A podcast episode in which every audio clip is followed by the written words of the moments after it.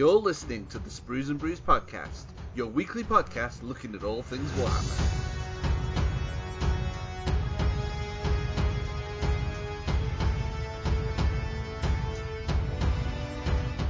Hello and welcome to episode 191 of the Sprues and Brews podcast. My name is Dave and I'm joined once again by Matt. Hello. Jay. Hello. And returning after two weeks of being shackled to work, it's Andy. Hello, hello, hello. We've missed you, Andy. You know what? I've missed you guys too. It was nice, No. uh, nice being a listener again, but it was, uh, yeah, I prefer being a host. It was You, good fun. you, you, you're very good, Andy. I think you're the only one out of all of us that actually listens back to the podcast. So um, kudos for that. Kudos. Um, so this this should mean that you've got lots of hobby to talk about uh, in your hobby update, surely, Andy, when we get Yeah. round to it. You, you know what? Yeah, but there's uh, there's a moderate amount. I mean, most of it will tie into uh, what we'll be chatting about today. So And you Yeah. know, and you know what we're going to be chatting about today? We're going to be chatting about our trip to Warhammer World at the weekend. So we all took part in the Warhammer 40,000 doubles event, and it was an absolute blast. And it's also going to be in our main segment this week. Um, so yeah, looking forward to chatting about how we got on in our teams. Um, also this week, interesting top three, poised by Matt last week. We wanted to know the top three things that you would make a deal with the Chaos Gods for. Um, I believe we've had some pretty good responses over on Twitter. In fact, I've just seen the number and there's quite a lot. So um, look forward There's to. loads of responses. It's been all a popular one, chaos hasn't worshippers everywhere. I don't So- know. The Inquisition's we'll be- going to be busy. so we're going to be uh, reading some of those out towards the end of the show and also discussing our top three things that uh, we'd side with the Chaos Gods for. Uh, aside from that, we've also got all the latest news and pre-orders and all that jazz. But before we get stuck into all of that, let's talk about what we've been doing in the hobby this week. So who shall we pick on first? Let's pick on you, Matt. I don't think I very I very Ooh. rarely pick on you first. So You- let's start with you. You do really pick on me first. I've got to remember what I've done. Um, so, um, we we we had our local Purple Sparkly Unicorns club night very very recently, uh, and I went down with with Jay and friend of the show Lee because um, as we've, I think we've talked about last week on the show, um, we we are starting a Ash Wastes Necromunda campaign. I'm the arbitrator. I'll be running some Ash Waste nomads to just um, throw at anyone who looks like they're getting away too too well with a win. Uh, but yeah, um, Lee and Jay, I don't think you guys have ever played a full game of Necromunda, have you? Nope. So um, we um, we took some models. You had the new squats with you and had some Necromunda. This is edging into your uh, hobby updates, but I kind of was was rules person, and we got some things wrong because it's been a while since uh, we've all played a full campaign. But um, I think after playing it, we're all now hyped for for getting the campaign on. It's always worth. I would say if you're ever doing something like that, it's always worth having a bit of a practice refresher game beforehand, then you can get any rules kind of quirks out of the way, and then you're fresh, ready to play the campaign. So I have been bombarding these guys with some messages from Lord Helmawr, who doesn't sound very happy. Um, yeah, he's ordering a meeting of the of, of the guilds, and um, I'm fairly certain bad news is going to follow that. But you know, what do I know? I'm I'm just a mere voice piece for the the Lord Helmawr. So we'll see how that goes in the coming weeks. I have also been building some Mark Six Marines for my Emperor's children. So it is a month exactly, I want to say, until we're down at Warhammer World again to play the Horus Heresy tournament. Uh, I'm super excited. I wasn't going to bring my Sons of Horus, and I could still bring my Sons of Horus, but um, painting up the um, Kratos in purple really got me kind of geared up for finishing off my Emperor's Children. I thought, well, I haven't got Fulgrim. He's going to take a while. But then I thought, what if I don't take the Primarch and just take all the devastating weapons? So we're going like third, uh, third company. This is a period in time when Fulgrim has withdrawn to his chambers, and uh, yeah, all the deadly like sonic weaponry and heavy weaponry and and genetic augmentations and basically they're not very nice chaps at the minute. So I'm building some Mark Six Marines to uh, to, to to use them for the tournament, which is really exciting. And I've also been busy writing slash filming the Chaos Space Marines Codex review. It is really really cool, and if I didn't have a load of Emperor's Children to build and something else to build that we're coming to in the news, um, I would be absolutely ripping open the box of. I've literally got a box of Chaos Space Marines on my desk that I'm going to paint up as Black Legion because Black Legion look really good. So um, yeah, I need to make a bit of a a, a painting spreadsheet and work out when I'm going to paint all this stuff because I want to paint all the stuff and don't have all the time.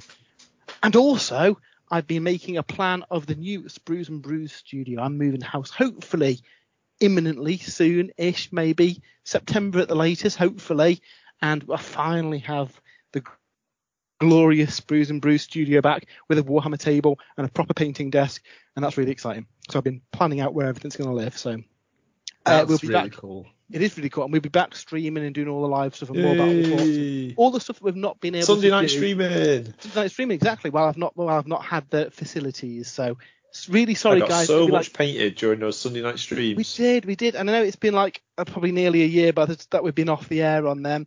But um, once the new place is sorted, we'll be back to regular broadcasting. So that is really exciting. Excellent. Wow, you have been busy. Uh, who should we pick on next? Jay, what have you been up to in the hobby this week? Uh, hobby week. It's been a good week for hobby. So yeah, Necromunda, that was awesome using the Ironhead squats. Um, we were at Warhammer World at the weekend, so I picked up the um, Ironhead squat prospector, sort of like um, unit cards, aren't they? Uh, Yeah, model it- card. With with, with your with your models kind of leveling up during games and get different stats, it's it's it's really handy to have a card for each of them so you can record all that. Um, and Yeah. they've got some cool, um, unique. Um, I forget what they're called now. Gang tactics. Gang tactic cards, yeah. Yeah, so um, I, I'm sort of I can't wait to start the Necromunda campaign. Matt's been putting loads of cool sort of messages on our WhatsApp group. Um, so I've got to finish off painting off the squats because um, I got a bit distracted with the, the the next hobby update for this week, which was uh, my Craft World Eldar. So I managed to complete a thousand points of my Craft World Eldar. Um, so I painted up some striking scorpions, some shining spears, a squad of guardians. Uh, da, da, da. Oh, and then it was a bits and pieces, so I had to finish the base and some of the guns on the Wraith Lord and the um, a bit of the detail on the Wave Serpent, like the weapons and the kind of uh, the cockpit and that, that kind of thing. Uh, but they're all done now. They're on the shelf. They look really, really cool. And actually, I, I mean, Dave, me and you had a game with my Eldar versus your Tau, I believe, at a club night a few months back when the Craftworld Eldar book first came out. Mhm. And then I hadn't had another game since then.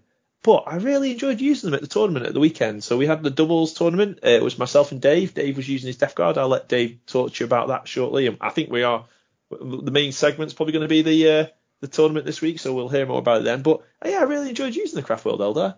Um, so I'm actually sort of really tempted to add a add another thousand points to them. Um, some some Wraith Guard units and potentially a Wraith Knight as well. I think that might look quite cool in the blue and yellow scheme.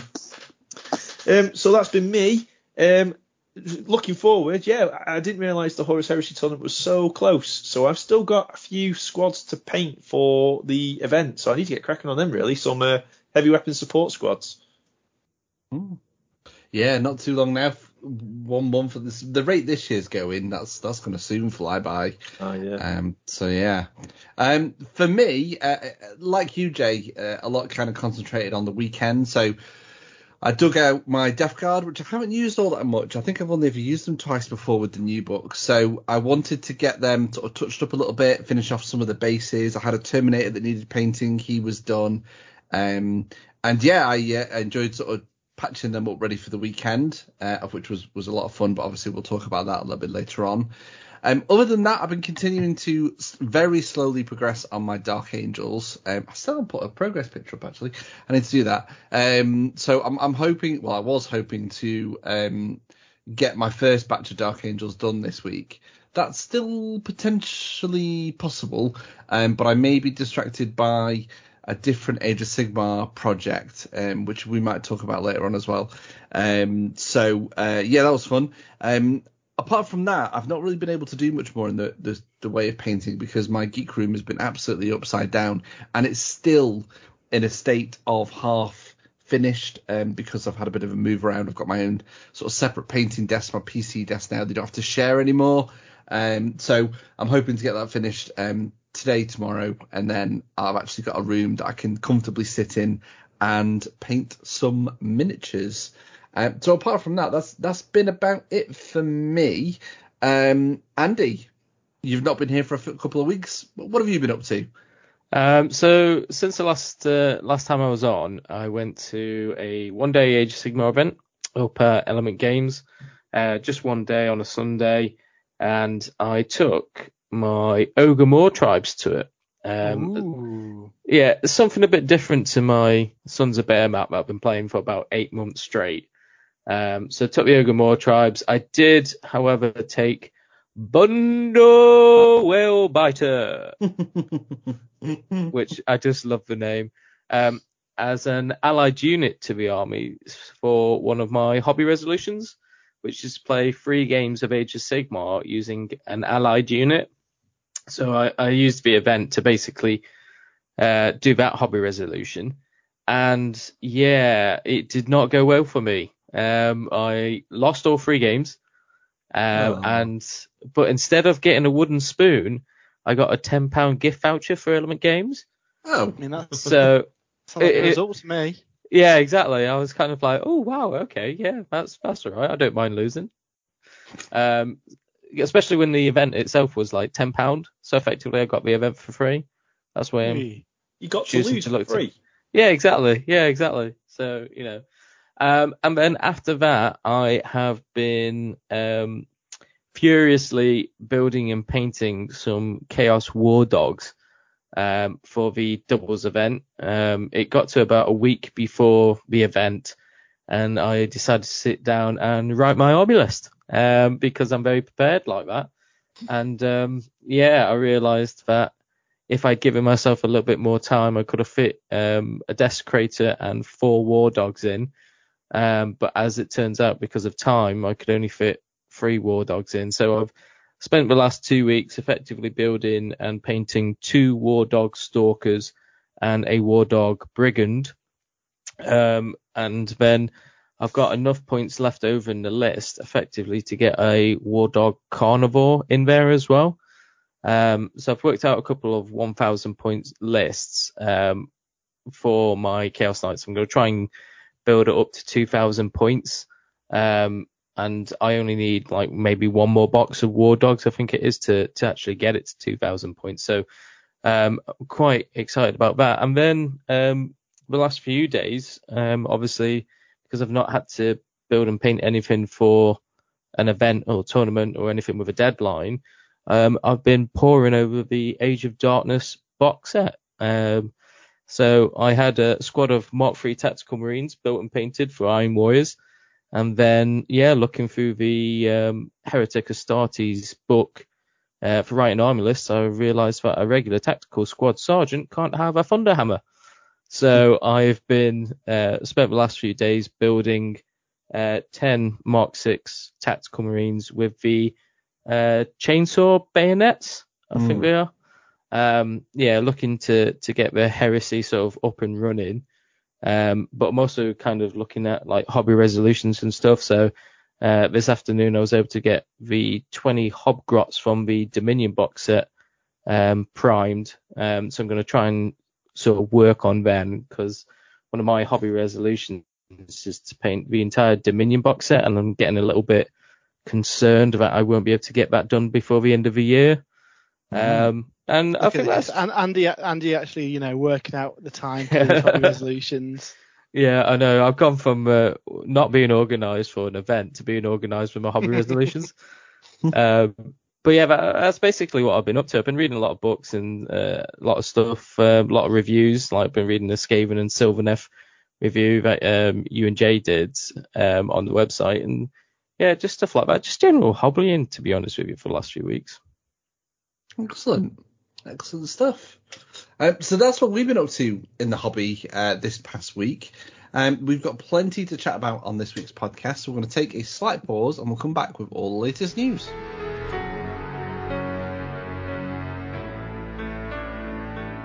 So, Matt, as always, what's in this week's news? So we've got a fairly chunky news section today. Uh, first of all, for pre-order, um, we've got no no models, but we have got a lot of paints. Yep, brand new, new contrast, brand new shades, all sorts of stuff on the way. Um, I'd read you the list, but it's a bit of dry reading. Needless to say, there's 27, I want to say, new con- 25 new contrast paints, and a whole load of new shades, uh, seven in total, plus reformulated um, old shades. So basically, the whole shade range has been redone using contrast mediumy kind of stuff rather than the old formulation. I've seen some of the community use these shades, and I've got to say, I am very, very impressed. Uh, Jay, you you do a lot of pin washes on some of your models. Yeah, I um I really find the crevices and avoid the flat surfaces. Yeah, I, so I, I'm looking forward to experimenting with them because, like you say, sort of that, that pin washing or, or real recess shading can be quite time consuming. And if you can speed that up, especially on like your your troops and your, your battle line units where you've got so many of them. Uh, so yeah, I'm really looking forward to trying them out. Um, the, uh, the the the Agrax Earthshade, so they've got new recipes, haven't they? Like the the old shades mm. as well. Um, I've fallen out of love. I think we spoke about it a few weeks ago on the podcast with the Agrax Earthshade.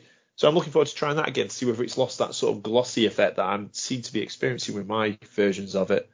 Um, But to be fair, I think all of the new paint range, I think I think they all look quite cool, and you know, I think all of us are sort of at that point where we're contemplating starting new armies. We've got Horus Heresy, Age of Sigmar plans for later in the year, 40k armies. Now's a good time to sort of get some new paints, isn't it, and try them out.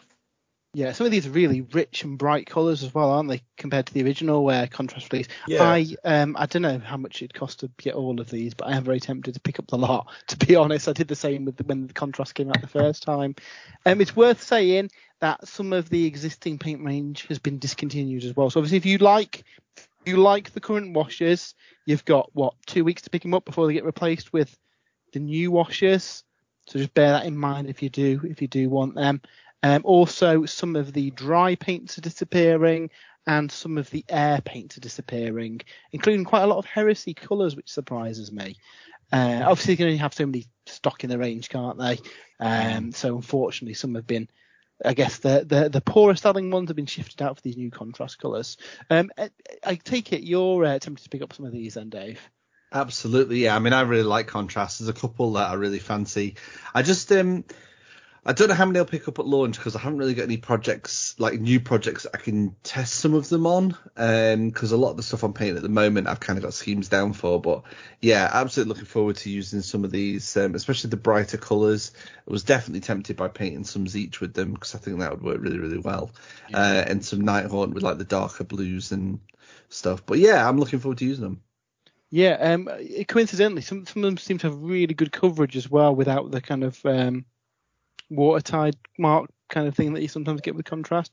In particular, from what I've seen on the internets, Imperial Fist looks proper bow for quickly doing some uh, yellow Space Marines. Oh, re- if only I hadn't already painted up three thousand points of yellow Space Marines. so yeah, um, to, to to to make your contrast experience even better, White Scar has also been reformulated as well uh, giving you well we've already got Wraithbone which is like a creamy one and Greyseer which is like a slightly kind of uh, duller grey isn't it? So now we've got White yeah. Scar which is your classic white. Reformulated to be a really nice spray so um, that's pretty cool. The paints are four pound seventy five I forgot to look at how much the the spray paint is. I want to say about 13 pounds off the top of my head. It's the going um, rate for those cans at the moment isn't it? About 13 quid. Yeah, um, there's also some cool direct stuff if you've picked up the HAB modules for Necromunda, there's some transfers for them as well with numbers and warning signs and graffiti and stuff. That's kind of my bag, so I'll probably be ordering some of them. And there's some classic um, Blood Bowl bits and bobs like trophies and classic teams. And um, what what caught um, Jay's eye, I think we were driving back from Warhammer World, and there's some new Iron Warrior uh, chest plates which seem to be compatible with the um, the, the, the older armor marks for the um, the Iron Warrior. So I don't know if that's something that you've got your eye on at all, Andy. Um, I, I have a little bit. Um, I mean, we've seen some of the um, like Sons of Horus and Imperial Fists get like a plastic upgrade kit. I think it is. Oh, it's not plastic. It's a resin. one. Resin. It's a resin one. Um, so I'm kind of holding out until the Iron Warriors get their resin upgrade kit as well. Um, but I think things like this would be perfect for like veteran squads and stuff like that. Maybe not like your basic infantry because I think it would get a bit too expensive cost wise. Um, mm. But for like veteran squads and stuff, yeah, definitely. Awesome.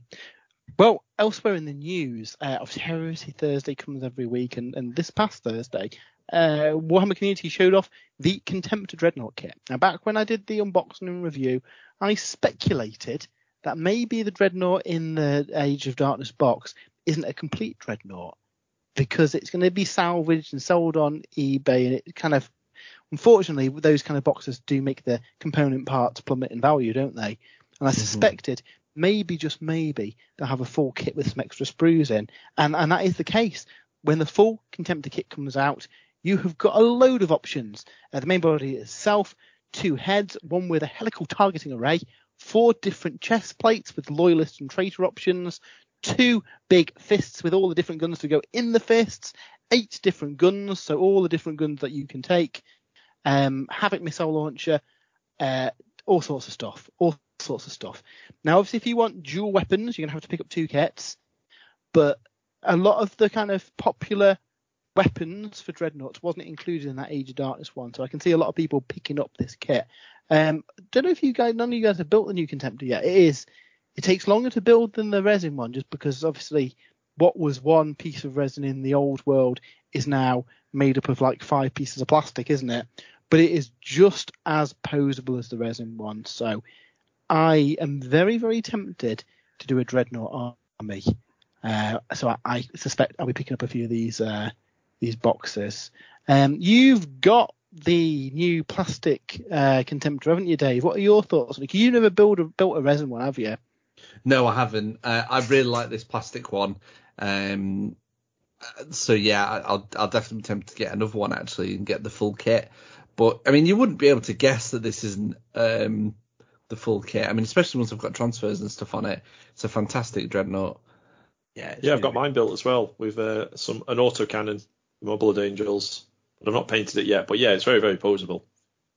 It's ju- just as posable as the resin one, I'd say. So that's fun. Uh, we don't know what the solution is for weapons for the resin ones yet. Whether Forge World will sell that weapon frame separately, maybe. It's not, you know, impossible that that happens. So yeah, watch this space to see what happens there. Now, gentlemen, Jay in particular, you're a fan of like magical pointy-eared elves, aren't you? I am partial to a pointy-eared magical elf. And the rest of the podcast is partial to the forces of chaos. What if I told you there was a new battle box on the way, pitting the the, the, the, the warriors of Hysh, the Lumineth, against the, the forces of Tzeentch? I'd, I'd be pretty excited. Arcane Cataclysm is that box, and like with all the battle boxes we've seen this year, it seems like insane value.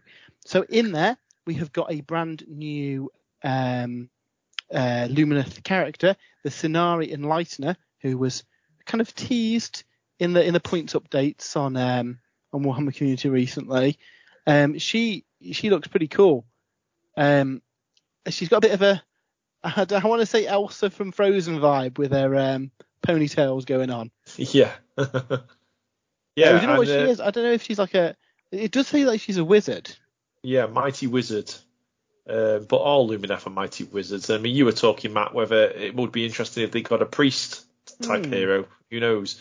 Um, she has a sword on her back and a big staff, so she's quite similar to the Scinari Loreseeker or the um, the two twins who've also got the sword and the staff. It'd just be interesting to see what her speciality is in the in the army in an army book that's already full of wizards.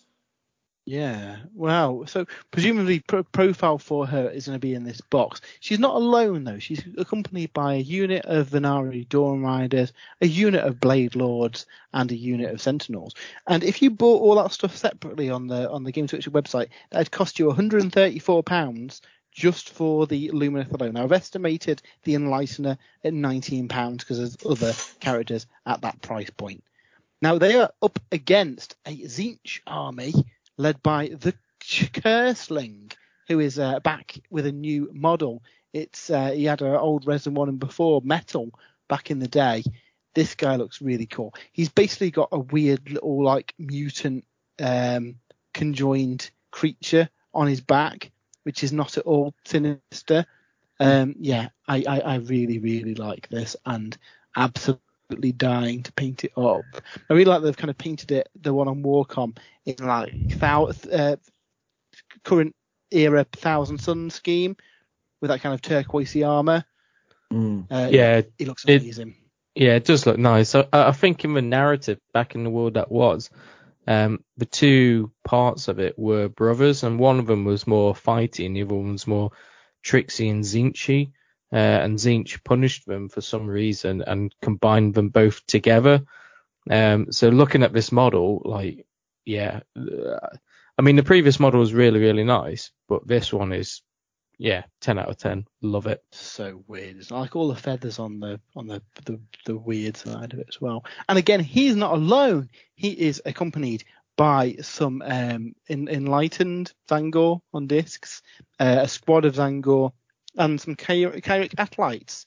So if you bought all that separately, that would cost 119 pounds, putting a combined value on this box of 253 pounds. Now I'm going to make a stab in the dark and guess this will retail at 125 pounds, giving you a extra 100% value on top. Um, I think that's pretty good, guys. Yeah, it's good value that. Um, now it might be more, it might be less, I don't know, but that's what I'm guesstimating. Um, I'll be picking up one of these because I've not got any mortals for my Tzeentch. They're all demons. So I'd like to add a few mortally bits, some weird bird men and weird conjoined chaos warrior fella. So yeah, that'd be pretty cool. Um, you've you've been dabbling with Tzeentch as well, haven't you, Dave? Oh, not. I, I've been tempted by them on and off a few times, but um, apart, I've got a thousand suns for 40k that I still need to paint, but I've I've never really delved too much into the AOS side of things. Um, if it wasn't for my Skaven, maybe I would have been tempted, but no, uh, my heart's set on getting my Skaven uh, 2,000 points ready at the moment. Yeah, I, I wow. used to play Disciples of Tzeentch back in first edition Age of Sigmar, I think it was, back when the Battle Tome came out, and they were a bit over the top. But like you, Matt, I, I never really added any of the mortal stuff in. Um, so yeah, this box, and re- if it weren't for all those pointy elves in the box, this would be perfect. Yeah, it's if you want to split it with, I think that's going to be a Billy bargain. Well, hopefully in the next few weeks we should see how much this box costs. So yeah, that looks pretty cool. Was also really cool is that there's a load of awesome events coming to Warhammer World very very soon, and um, I'm I'm rather excited. I don't know about you guys. So first of all, we've got um, the uh, US Open. There's various ones across the states. Organized players returning. I think we mentioned a couple of weeks ago. So for um, stuff like Kill Team and Underworlds and stuff like that, there's going to be in-store events for uh, local clubs, which is cool. So places like Element, perhaps. Gen Con is on the way on the 4th of August. Traditionally, we tend to get a Games Workshop reveal then. So could we see the Leagues of Votann then? Maybe that'd be pretty cool. And maybe even August takes us potentially to the Slaves of Darkness release as well. And then in November, uh, sorry, at the end of August, we've got Nova. So quite a few potential reveals going on. But over in Warhammer World, uh, on the 25th and 20th, over in Warhammer World, on the 24th and 25th of September, we've got a 2,000 point match play Age of Sigmar event. So we've had a lot of like, you know, um, doubles and throne of skulls and stuff. This is a like quote marks proper match play event. Um, so if you're into your serious games of Age of Sigmar, that's one for you. Um, also on the 22nd and 23rd of October, they've got the Blood Bowl Full Beard Cup. Um, this looks quite cool. I'd be tempted to do a bit of a Blood Bowl mini two day event. I think that'd be quite fun. Yeah, I've not played much Blood Bowl. I think I think I paint the last Blood Bowl team I painted was for a Warhammer World event that we never got to in the end. I think it, I think it may have been the Half Beard Cup, a little kind of uh, prelude to it. Um, but but what all of the Sprues and Brews team are very very very excited about uh, on the 29th and 30th of October, so Halloween weekend, we have got Path to Glory: Conquest of the Savage Lands. So this is the first Path to Glory event that the um, the Warhammer events team have put on, and I mean we went to the um, Escape from Pancalis Crusade event, and that is potentially the most fun I've ever had playing, you know, 40k. Uh, me and Andy, we've got tickets for the next one, haven't we? I think Jay, you're on holiday, and Dave, you didn't manage to get any tickets, did you? Um, No. But we're gonna put together some forces and fully lean into the narrative. Uh, I haven't worked out what I'm taking yet, but it'd be something fun. Uh, and yeah, this is a similar situation, but they've taken the groundwork laid in those Crusade ones and just dialed it up to 11, haven't they? This Yeah. looks so so good. So normally the events running on a Saturday or Sunday. This has actually got some optional games on the Friday as well, which is something we've seen in the past in like heresy events and stuff. They tend to do this, don't they? But I think it's the first, um, well, certainly the first recent AOS one where there's there's games on the Friday, and basically it, it, it is, I guess, an entire path to glory encapsulated into a weekend, isn't it? So where with the Crusade one you could bring an existing Crusade force, which I think maybe caused a few, you know, quirks where people maybe had really powerful Crusades that have been running for ages compared to somebody who's just created the Crusade for that event. This one you start a brand new Crusade. If you're playing on the Friday, you start off at 600 points, and then on the Saturday you've got two games at 1,000 points. Then it goes up to one and a half thousand points for the final game on the Saturday, and then going into Sunday you've got a game at one and a half thousand, and then it finishes off on a big 2,000 point game. Between each games, you've got a faction debrief with your with your faction. So I suspect each Grand Alliance maybe gets different information passed out and different things going on, and you get to do all your Path to Glory stuff. Um, yeah, I think this is going to be so so good. Um, as part of the event pack, they mentioned that if you've got a warlord, really he should be kind of like advancing over the course of the weekend. So if you wanted to, you could take a uh, Greyseer maybe, and then when you get to the one and a half thousand point games, you stick him on a Screaming Bell to show his kind of advancement. However, if you've got the Thondia book, you can actually create a your general using the Anvil of Apotheosis, and in that book, there's there's ways of constructing your hero for each of those four points levels for the game. So you start off with a little 10 Destiny point hero, which is the equivalent of about 100 points in real money. Working the way up through to when you get to 2,000 point games, you can have a 40 Destiny point character, which is essentially 400 points in real money. That is really, really cool. I've already kind of like written the profiles for my character, um, just because I think this is going to be I I think this is going to make it special. I'm going to try not take any special characters because I think that detracts from it a little bit.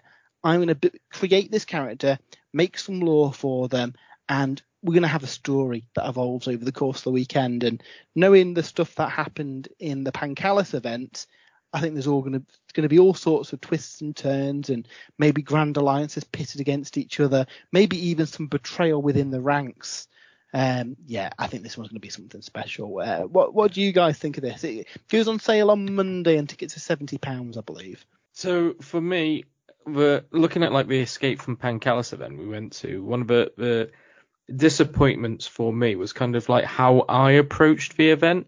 Like I didn't do any narrative for my army. I was finishing the painting like the night before and that sort of stuff. So I didn't really fully embrace the story element of the Crusade event. So going for this, uh, I mean, obviously you've alluded to uh, me and you going to the Crusade event in September. Um, and I'm kind of going to use that event and the Escape from Pancalis event as kind of like uh, kind of an experience builder to to learn, you know, what I want to do when I go to these sort of narrative events. And for the Path to Glory event, one of the things that I'd really like to do is really write some narrative, get get some story, get some, um, you know, name all my units, this sort of thing, get a feel for, a bit basically just be a bit more prepared than I was at the previous Crusade event. Because I think if you go into events like this, that's kind of what you really uh, need to embrace. You need, re- really need to embrace the story of your army, what your army's doing, that sort of stuff. So yeah, I'm I'm super looking forward to it. And yeah, I mean we've been chatting in our in our WhatsApp chat, haven't we, about um, converting characters and stuff like that for it. So yeah, I think it's gonna be it's gonna be great. It's just gonna be one of these. I hope I'm not painting stuff for it for night before sort of things. Uh, yeah, I'm I'm super looking forward to it. Um, I'm gonna probably take if if obviously manage to get tickets. I'm hoping to take Skaven along. Um, it's I think it's what I needed to really concentrate on getting them finished. A goal, as it was. Um, I don't know if I'm gonna do an Anvil character. I've got I've had a few ideas, but I want really my force to be organised behind the Grey Seer. Um, so I might just go for like like you uh, mentioned, Matt, upgrade to get onto a, a screaming bell. But uh, regardless of that, like Andy just said, I want to give all my units names. I want to, you know, give my characters a backstory and let it develop over the course of the weekend. Um, yeah, I'm I'm super looking forward to this. Yeah, we're all going to different Grand Alliance as well, I think. If We you are. get tickets, So so which will be so cool because we'll be able to experience the uh, the event from the four different sort of sides and all This like feedback at the end. I think that'd be quite fun because I think we might have different, um, different, I guess, yeah, different stories, different experiences, being seeing events from a different point of view. I think that'd be quite fun. I mean, that's what at the Pancalis one it was great because you two got you and Andy got dragged off to the side quite early on and infected with the uh, the gene stealer um, Mm, the gene steal curse, and I had no idea this was going on. So for the first day, you guys were all like giving me sort of sly looks and uh, you know talking behind my back. I had no idea what was going on until you um, until I finally got infected myself. Um, so it's going to be cool because I, I think there's, is, you know each of the four factions obviously going to have their own sort of agendas. Uh, and you know there's going to be, I mean, like you say, there may even be sort of, sort of a bit of betrayal within the within the or, uh, the Grand Alliances themselves. Uh, and you know that, that's the only thing, isn't it? It's a shame you can't you can't take four different armies and belong to four different alliances. But at least we're lucky. Yeah. We all get tickets, we can all talk about it after the event. Um, Yeah. But this one does look really really cool, and I especially looking for the event pack today. Um, I enjoyed the the Crusade when I went. I took my Ultramarines, and um, I decided before I went that any of the um, battle scars that I got for my units, I would just I would just I wouldn't uh, erase them. I would keep them over the course of the weekend. So towards the end of the weekend, my army was quite quite um, battered, and some of my characters and units had, had proper battle scars, but also they got some cool upgrades. So it was a cool sort of experience over the two days. Um, some opponents I played sort of embraced that. Other opponents I played, they they didn't. They were more. I think it's a bit hard sometimes when you've been playing match play for so long to sort of get out of that. Got to yeah, win, got to win, got to build the of Yeah, Crusade. Yeah, but this this um, the event pack that you can you can go on onto the Eventbrite Warhammer World um, site now and download the event pack and you can see how how the sort of weekend's going to play out. I think it's really cool that you start off at, with those 600 point battles and then you you you you add reinforcements to your existing army, so that becomes like the backbone of your army and it grows over the course of the weekend. Um, and I think it's really cool how you've got the options where you can either like Dave's planning to to take a Grey Seer and then and then get a new mount for him eventually over the course of the weekend, or you can use the the anvil to to develop and create your own character, and that I think gives you lots of opportunities on the modelling side as well. Which it's great that we know we find out about this event eh, quite far in advance because hopefully we get tickets and hopefully now we've got enough time. I mean, like you guys, we've been talking about in the WhatsApp chat. I think I'm going to be taking Sylvaneth. I'm already planning like a conversion, so so a Tree-Revenant up through the ranks or uh, up to some uh, riding some mount uh, towards the end of the weekend. And um, you know, in match play games, you just don't get the opportunity to do anything like that. Um, no, I think that's, that's like you say, it's one of the good things that we've kind of got so much notice for this because it gives you what four months now to start converting up those heroes, write some like one of the things I want to do is as part of the pack you need a sheet per um per, per unit basically to record their stats. So I'm thinking of putting together a, a, a like a tome with the army list in the front and in the back of it we've got all the various things. I'll make the war scrolls for my kind of anvil characters in there as well, and then chain it up and and obviously hand my opponent the, the, the padlocked thing and the key if they dare to open it and look. and, and I'm thinking as well, I'm going to do Nighthaunt and my my hero is going to be very much inspired by Sadako Yamamura from uh, the Ring series. So she's she's she's she's cursed. She my my general drowned their child in a well, and when they died, Nagash punished them by putting her in a well. But she's trying to escape and rebel from Nagash. So over the course of the weekend, she'll be trying to get the various parts of her soul back in order to rise up against Nagash, and she's going to get more powerful, but more twisted and weird as it goes on. So. Yeah, from a modelling point of view, I think that's going to be really cool. And I also might make some um, some curse cards that I hand to my opponent that has something on it like I don't know. You are cursed to always roll a double one for charges unless you beat somebody else at Warhammer and pass this card to them, and just see how organically this curse spreads around the hall. Yeah. Dave, of course, is already cursed to roll double ones for charges, so there's no point giving it to him. No, exactly. Yeah.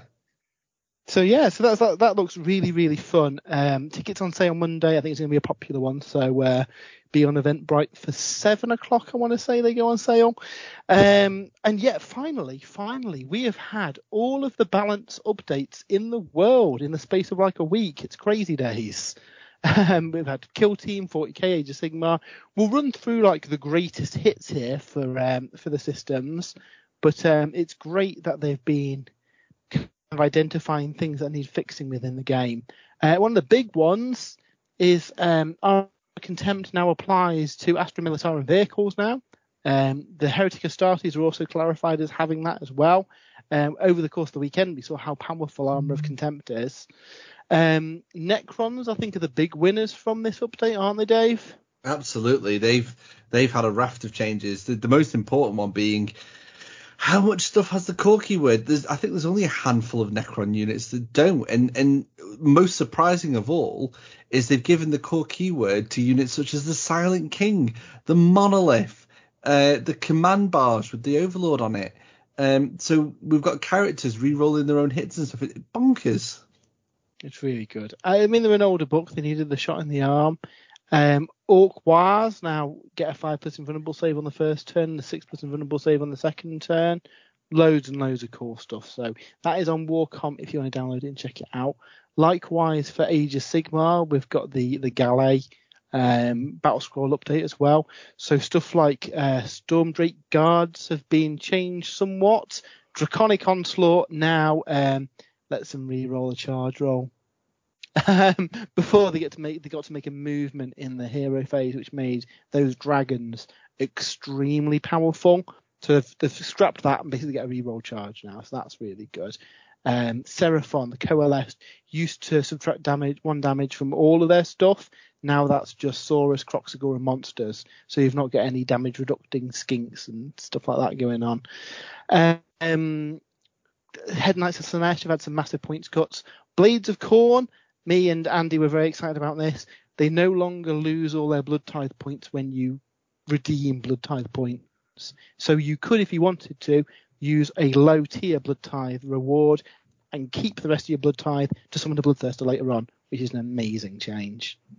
Yeah, it, it it's one of those changes when uh, I think the second version of Blades of Khorne book came out. I was surprised they didn't do it. So when I saw this, I was kind of like, you know, finally, you know, where is it? You know, where are my blood warriors? Where's my blood for blood god paint? You know, that sort of stuff. So yeah, I'm, I think this was the the highlight of all of the balance updates for me was was the Blades of Khorne update. Well, there's there's one that maybe even just pipped that one just because I've got a load of Kruleboyz on a building. But um, now for, for, for Kruleboy armies, for each Gut Ripper unit that you take, you can take a Hobgrot unit as battle line, giving you a much cheaper option for your battle line, which is cool. And the Grinning Blades uh, are not visible to enemy models if they're more than 12 inches away from them. That's So you powerful. ain't shooting no Grinning Blades. Yeah, I mean, when Kruleboy, when the Battle Tome came out, obviously you've got the Iron Jaws, they were doing really well. Bone Splitters were a bit, hmm, okay, fine, not too bad. But the Kruleboyz were obviously the, the new kids on the block. But the only army you saw were the um, big yellers with the Bolt Boys. And what I really like about this, changing that sub faction so that units can't see you more than 12 inches away, or you know, it it really does open up another section of that battle tome, and then you're going to see gut rippers, but instead of having to see three units of gut rippers as your battle line, now you can take two units of gut rippers and a unit of hobgrots.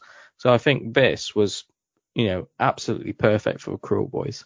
Mhm. Yeah, I, I agree, and I'm very tempted to do a uh, a Kruleboy force soon. So yeah, big chunky news section, um, a pretty good one I think this week. Absolutely. Uh, plenty for everyone uh, in uh, in that last half an hour. Um, so yeah, lots to look forward to.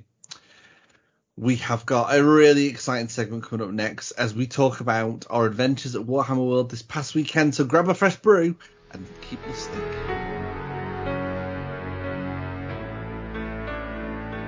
So yes, this past weekend, all four of us got to travel down to Warhammer World to take part in a Warhammer 40,000 tournament entitled Comrades in Arms. This was a doubles event which had each player in each team bringing along a thousand points of match play armies, which you then work together with your partner uh, across five games to uh, hopefully come away victorious. This was a match play tournament, so we had to leave our narrative hats at home.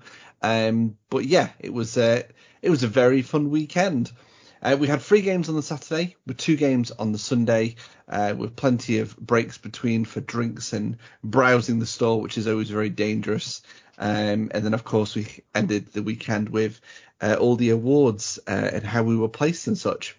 So um, the Sprues and Brews team was divided uh, into Matt and Andy, who were rocking it with the Chaos Gods with their Chaos Knights, uh, and I teamed up with uh, your good self, Jay. Um, I also actually was uh, with the Chaos Gods with my Death Guard, while Jay was the odd one out and bought his Eldar. Some could argue that that's a bit of a Slaanesh link there. Well, but, this um, is it. This is it. I I. I, had I had a Khorne knight, Andy had a each knight. You did Nurgle army. The only one left is Slaanesh. and Jay's brought elves. Just saying. So Yeah, definitely, definitely, definitely not Slaanesh wor- worshippers though. Um, before we, uh, we we discuss obviously how we got on during the weekend uh, and how it, you know our, our thoughts on the weekend, um, a couple of things of note. Um, the first thing, and I think we actually only mentioned this. I can't even remember if it was on an episode or not, but we were talking about Warhammer Plus, and you know we, we thought we were going to see some event exclusive Warhammer Plus benefits uh, at some point, and we did actually um, have one of those this weekend. So for anybody who attended the tournament that had a Warhammer Plus account, we all got some free dice. Yeah, and, and, and not like a handful of dice, a, a full No. pack of the uh, the Wars in Octarius Rising Tide dice. Yeah, yeah, the really nice purpley ones with like the Xenos Hunters logo on the six. Um, so that was a nice surprise. I, I like that. Yeah, I want, I want to say if you bought those dice, it'd be like twenty four quid. Yeah, yeah, absolutely. Um, so yeah, I think that really brings us into the, the tournament, the tournament itself. Um, I'm going to let Matt and Andy um, start off by discussing kind of how their first game went, uh, and then me and Jay will discuss ours and we'll move on to game two and so on until we come to sort of summarise it at the end. Um, so so yeah, Matt, Andy, maybe you should tell us actually briefly what what you took along um, for the team and and how you got on in game one. Yeah, so we, we, we took a combined Chaos Knights army, Chaos Knights and Chaos Knights, which we soon realised is an expensive way to bring 2,000 points of Chaos Knights, bringing two separate 1,000 point armies, mm-hmm. um, because we didn't start with many command points at all, did we, Andy? No, we started on a, a healthy four. Yeah. I uh, I mean I'd spent a whole ton of them already. I had the Rampager, I had the Psychic one, the Abominant, and I had a Karnivore. So you know quite a low model count army. Um, my, my, my close combat one was given the mark of Khorne. He was super aggressive to rip people's faces off. My Abominant had objective secured, which actually was quite handy at some points during the event. And um, the the War Dog had the mask, which essentially gives it an extra attack as well. So all about getting as many attacks as possible. And those close combat knights can have a terrifying amount of uh, attacks, can't they? Yeah, uh, they, they can put out quite a lot of attacks, especially with like the, the, the sweep profiles and stuff like that on the chainswords. Um, my Chaos Knights went for a different approach. So I was the, um, is it the Infernal ones, the ones The that are aligned ones, yeah. yeah, the ones that are aligned with demons. Um, so I had a Knight Desecrator, who was my warlord, who had the, um, I've forgotten the name of it. It's like the Diamonos or something along those lines. Uh, and basically it gives it an extra shot on its laser destructor, um, which, yeah, kind of helped a little bit, helped a lot in our first game. Um, and then I had two War Dog Stalkers, um, separate, and a War Dog Brigand, and all four of my Chaos Knights had marks um, to give them some sort of bonus. Um, the Desecrator had the Pyrothrone, so it was a, a Psyker. Um, I had the Brigand, who had, I think it was Mirror of Fates, which was hilarious because basically whenever your, your opponents spend a command point on five plus, you get a command point back. Yeah. Um, I and I wonder how think many that, times you rolled that over the weekend, Andy. yeah, it's probably about four. Um, yeah, it, it, it, it, yeah, it looked really good on paper, but it, it just wasn't. A lot of our opponents had a similar um, artifact or um, sorry relic or wall or trait command trait. So I keep getting edge somewhere before it kicks. Um, and um, I, I think in most of our games, people are rolling five pluses to try and get command points refunded. Yeah, not not all games, unfortunately. No. We roll um, Um, ones. We're good at rolling ones. Yeah, and then one of my stalkers had a um a, uh, a six plus damage shrug, um, and then the other one had um something called Warpborn Stalker, which basically allows it to deploy off the board. Uh, and then as we found out through the event, because we were kind of learning the rules as the event went on, um, that if you kill five wounds worth of models effectively, um, you gain the favored ability.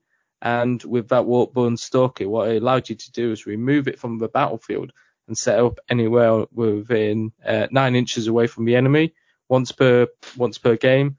Um, and yeah, that that never really happened for us because uh, yeah, No. Reasons. And it could have potentially could have potentially won us a game, but hey, we were there to roll some dice. The team was called Knights of the Bottom Table, and we was hoping that we'd live up to our name. Unfortunately, after game one, um, our plan to float around the bottom tables for the entire event kind of turned on its head. We were fighting the brilliantly named Corn Hub, um, who had a dual World Eaters army. These two chaps were great, great fun. Uh, Probably the most enjoyable game of the uh, the event, and a brilliant game one. It was so good. They had a, a World Eaters army. They just wanted to charge and get stuck in. We had a Chaos Knight army. We just wanted to charge and get stuck in. It was brutal. They um they started off with an opening salvo from a um, a Spartan, which unfortunately obliterated my close combat knight before it even got the chance to do anything. Which was a theme that would continue over the course of the weekend. Um, so yeah, you decided to uh, give him some payback, didn't you, Andy? Yeah, so the, the Knight Desecrator basically strode out from behind the building, looked at their Spartan, and it was the only real range threat that they had against us. And um, we, yeah, with the laser destructor, all three hit, all three wounds. They don't get any armor saves, and it's uh, D3 plus six damage per hit, so a minimum of 21 damage on the 20 wound Spartan.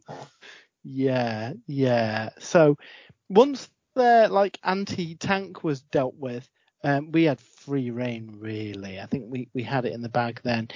There was a touch and go moment where my um, abominant was in close combat with a rhino for about three turns. This rhino was it was wounding my knight in the shooting phase, in the close combat phase. This this rhino definitely had the mark of Khorne. It was like biting my knight. Um, just- and It just wouldn't die. it wouldn't die. It wouldn't die, and it kept wounding me.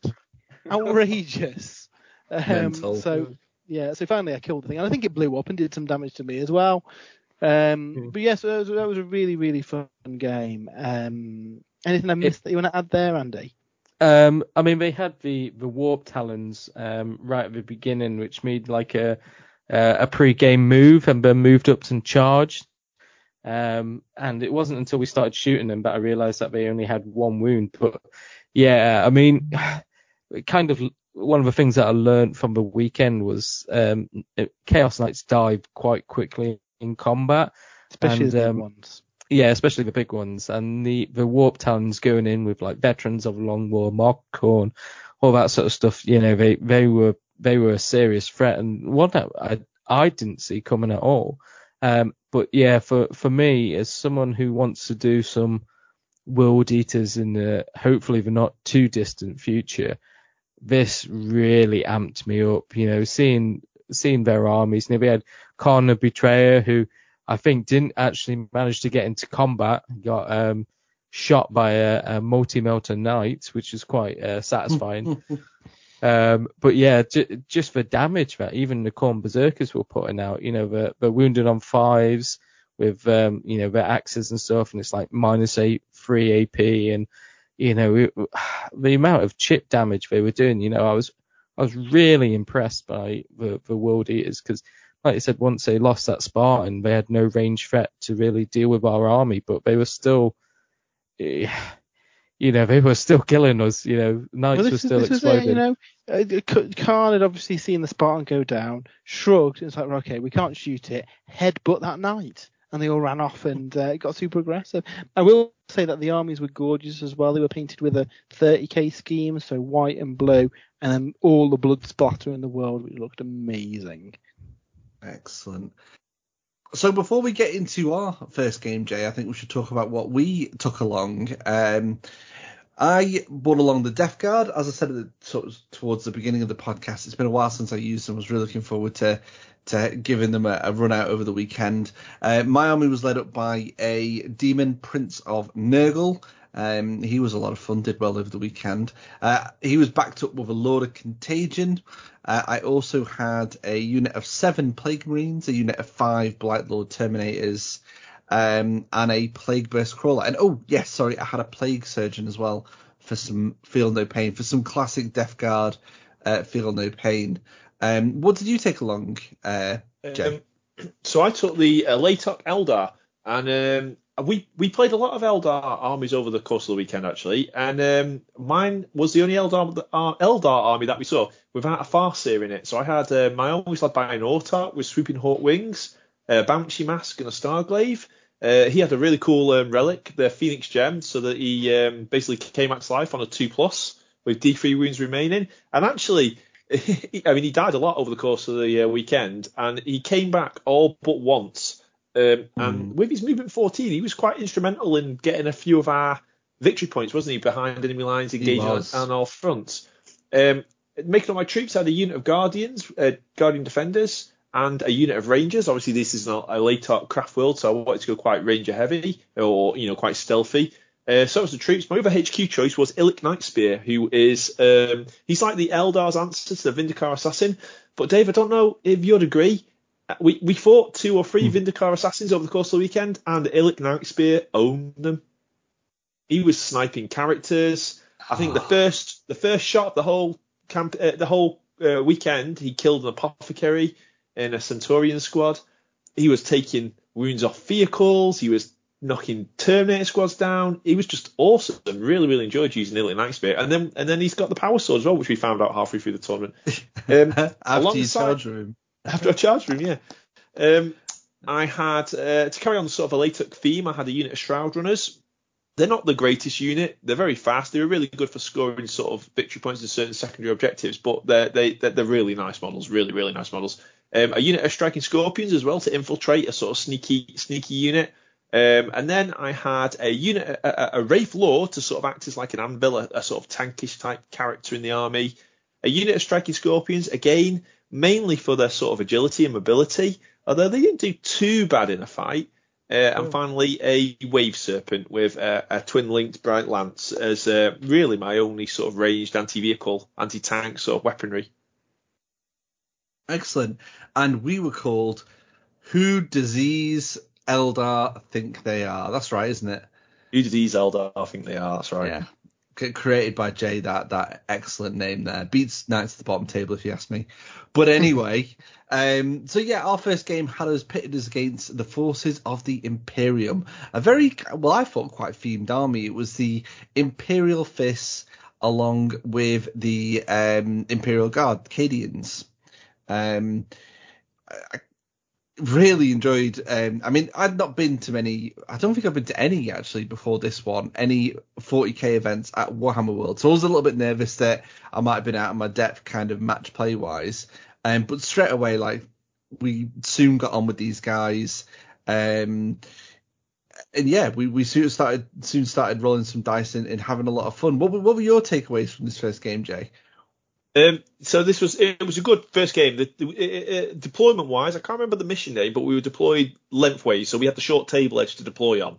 Um, and they had lots of Centurions, they had lots of Eliminators, they had lots of Leman Russes, and lots of las cannons. yes, And, a um, lot of anti armor. Yeah, they had a, a, a much more sort of firepower than we had.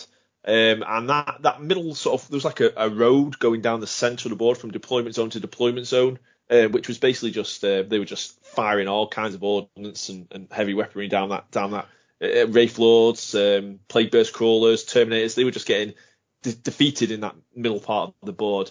So we sort of knew we were going to be up in it against it in the shooting phase. So we sort of decided, didn't we, Dave, that we would use the Eldar sort of mobility to try and score as many points as um, fast as possible.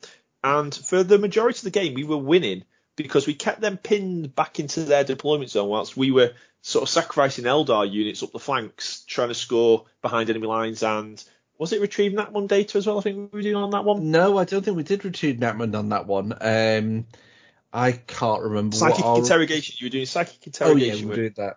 Yeah. Um, and I think we did quite we did quite well considering. I mean, Illic, Illic Nightspear was was uh, was bullying the um, the Phobos captain, the Eliminators, and the um, Vindicare in their little um, sort of nest they had on top of one of the buildings. Your um, Terminators and was it the Plague Surgeon who just would Oh not die? gosh.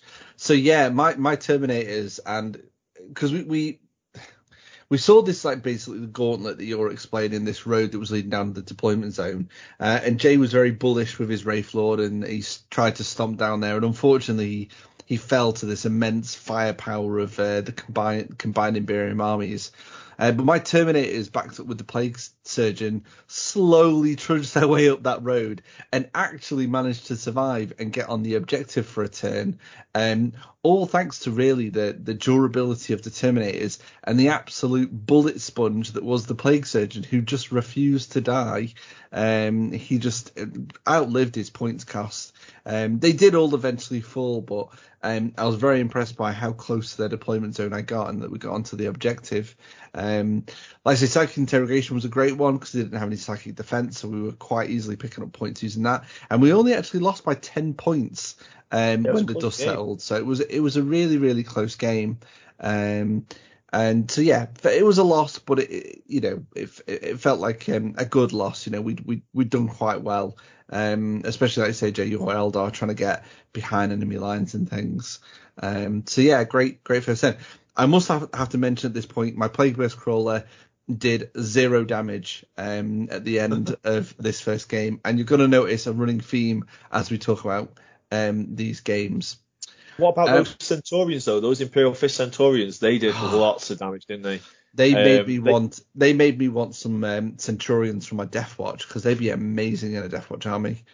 Yeah, he did well. We, I mean, we, we fought Illic in the first shooting t- phase of the game. Illic sniped the apothecary that was babysitting a unit. I think it was babysitting. I think I'm sure he had nine Centurions. Was babysitting a Ah. unit of uh, six Centurions with. Bo- so we thought, oh, that's great because obviously the apothecary's going to bring them all back. Imagine if you hadn't sniped that apothecary. I think it was he had two units. I think he had one of three with heavy bolters, and the other three had las cannons. Yes, you're right. Yeah, Yeah, but yeah, imagine if you hadn't killed that apothecary. That that would have been an unkillable two units of Centurions. Uh, a really good combo, I think. yeah. And I also think the uh, the plucky Cadian guardsman did quite well as well. Yeah, Um, they did. especially the uh, the Imperial Guard commander who who spent most of the game hiding behind a Leman Russ. Yeah, couldn't, couldn't quite get to him. Excellent. Um, so uh, knights of the bottom table. We're going into game two. Who are you up against? So game two is against Golden Flames. Force made up of custodians and salamanders. And I think it's safe to say this was our hardest matchup over the weekend, wasn't it, Andy? Yeah, it, I mean, salamanders are obviously known for flamers and melters, and knights are known to die to melters. um, and yeah, it, it was definitely going to be a bit tough. I mean, when we looked at the looked at the the matchup straight away, we kind of both have the mentality of we have to kill the eliminators, otherwise they're just to run havoc through our army and uh, yeah, boy oh boy. I mean, the the, the guys that we played, uh, I think it was Andy and Steve, I think it was, or something like that. Um, they made fantastic use of scenery and terrain and stuff. You know, they they hid the eliminators behind because we were playing on um, was it the Octarius um, sort of orc uh, were, junk yeah. town scenery. Um, so they had uh, both of the eliminators basically hiding in a kind of like a junk fort, um, sort of like initially at the beginning of the game. But yeah, I think we, we both had the mentality of if we can deal with both of those eliminators, then um, yeah, we, we, should be all right. Um, I mean, don't get me wrong, the, the Salamander army, if I was writing a 1,000 point Salamander army, that's the list I would go for. It was awesome. It was so good. Uh, really well themed for, for the Salamanders. And obviously, you know, I'm kind of a fan of Custodes. You know, they're alright. So. yeah, it was it was it was a tough game. I think we put up a good fight. I think we did okay on on points considering, but yeah, once those eliminators start shooting at knights, they start dropping real quick. And when we've only got what seven models in our army, um, yeah, you don't need to kill too many until the uh, effectiveness of the army gets dulled a little bit. So that was a that was a defeat, unfortunately. But um, yeah, a, a important lesson in stay away from scary mortar weapons. and the aggressors with flamer weapons, they were scary. They were cool. Yeah. Excellent. Uh, Jay, who were we up against in game two? Would you believe it, Dave? game two. So there were 110 players, I think, at the event over the weekend. Um, you know, uh, that many individual armies, um, all the possible combinations you can have. And um, myself and Dave's Craft World Eldar and Death Guard army came up against a Craft World Eldar and Death Guard army in a mirror match. Um, so this was, I believe the team was called House of Geek, Dave. Uh, Matt and Craig, they had uh, a Craftworld Eldar Ulfa army, lots of Falcons, a Wave Serpent, a few units of Rangers, Dire Avengers, um, and lots of Farseers and Warlocks. Um, and the mm. Death Guard army, I believe, Dave, wasn't too dissimilar from yours, but was very Terminator heavy and had Death Shroud Terminators and and um, more Terminators really in place of your sort of plague wounds that you took. Yeah, he he had a Demon Prince um, and a Tallyman. That that was really it for his characters. But then he had two units of five Blight Lords. He had the unit of three Death Shroud. Um, he had a unit of ten Poxwalkers like me. Um, but yeah, no no tanks or anything like that. So yeah, th- th- this was a this was a really really um, fun. They were all fun games, but this was this was just good because we were playing two two identical armies. So it really came down to uh, you know who was the best Eldar player, who was the best Death Guard player, you know who had the best grasp on tactics and the best familiarity with their army book and and the and the mission itself. Uh, and, and would you believe it? What what what a perfect way to sort of end this game on a draw. I believe we were 57 points to 57 points or something yeah. like that. 59 points, 59 points. Um, but this this was really really good fun. It was. Um, it was also the first game of the weekend where I kind of had a really important charge to make, and I failed to make it um, which kind of set again, unfortunately, the precedent precedents for well, the weekend. Yeah. So what what happened here was that the objective on the right flank was um, was being contested. A unit of Dire Avengers that just mauled uh, my unit of Striking Scorpions. I had the Exarch and I think one Striking Scorpion left to go against these Dire Avengers. Now in the new Craftworld Eldar book, the Exarchs are really, really nice upgrades for your Aspect Warriors. They become quite, you know, they get extra wounds, extra attacks. Um, the Shining Spears and Striking Scorpion Exarchs are almost mini characters. Um, I needed a little bit of support on this on this objective. I needed Dave to charge in with his Poxwalkers so that my Striking Scorpion could charge in and not get overwatched by all of these Dire Avengers. Um, and yeah, Dave Dave failed that charge. And from that point on, didn't we, Dave? We decided that any strategy that we could devise mid game that relied on Dave making a charge, we would just abandon and try and come up with the next best strategy because there was no way Dave was getting in. Uh, and yeah, you failed that charge, didn't you, Dave? And I think I the striking scorpions got, got got mauled in a blaze of shrieking fire.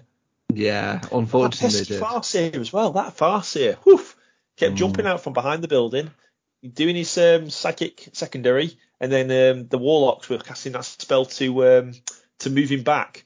Um, how it took a heavy toll on, on the Warlocks because I, I, believe they kept perils and blowing their heads off as Warlocks do, mm. just to keep that Farseer safe from Illic Nightspear. Yeah, again, again though, Illic had a good game. Um, Did, yeah. I think he got us a few more assassinate points. And um, behind yeah. enemy lines, I think I remember was a bit more of a difficulty on this one. Um, yeah. But like you said, Jay, I mean, a draw was a fair result. Uh, it was a lot of fun. They were, they were both two great guys. Um, I, I still can't get over the fact that, so, like you say, all the combinations in the world, and we play another Death Guard and Eldar player. Yeah. Um, it was just so so funny. But yeah, an absolutely brilliant game. Um, Demon Prince did well. Terminators did well.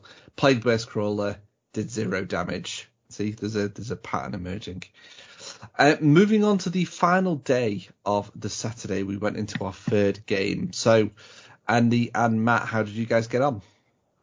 So, um, game three on Saturday was against some Chaos Knights and Blood Angels, an unusual combo. Uh, again, shout out to the team name. My money don't jiggle jiggle. again, we, we, we, we had all the fun. We had all the fun team names, and this was a. I'd say this was a really close game. It was an incredibly close game at the end, wasn't it, Andy? Yeah, it, it, it literally came down to kind of like a, a a turn five gambit where we had um I think it was uh, your carnivore, wasn't it? Um and we kind of like we we we only realized sort of like turn five that if the carnivore could get onto their backfield objective, then it would um it would have scored us just enough points to to pull out a win.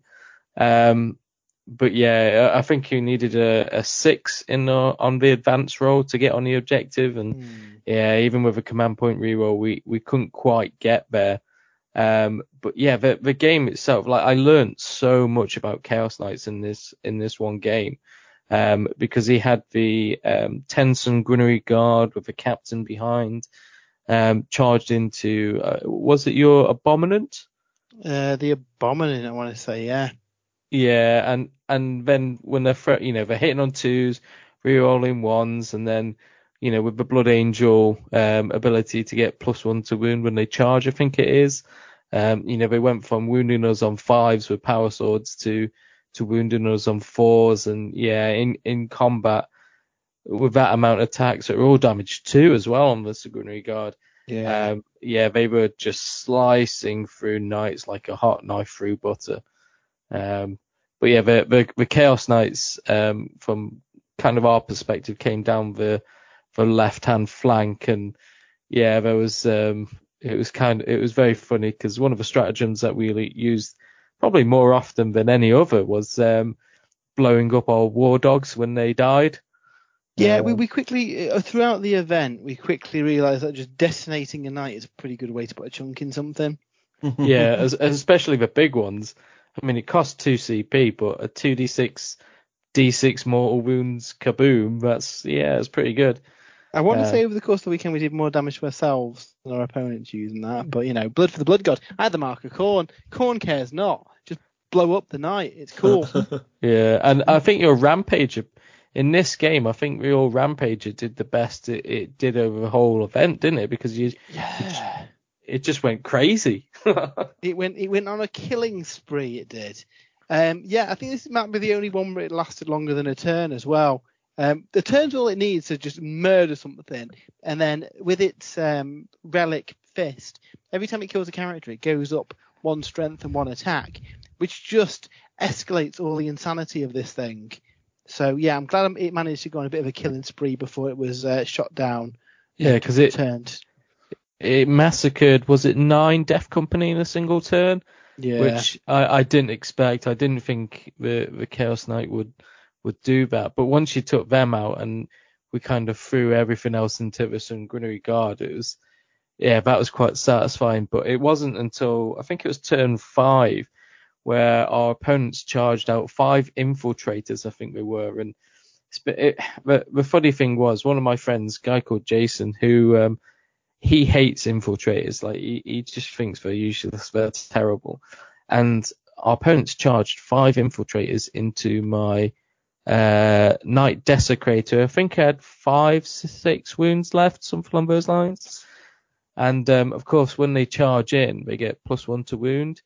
And I think when all was said and done, his five infiltrators did exactly six wounds to me in combat, and I needed a single five plus save to not die.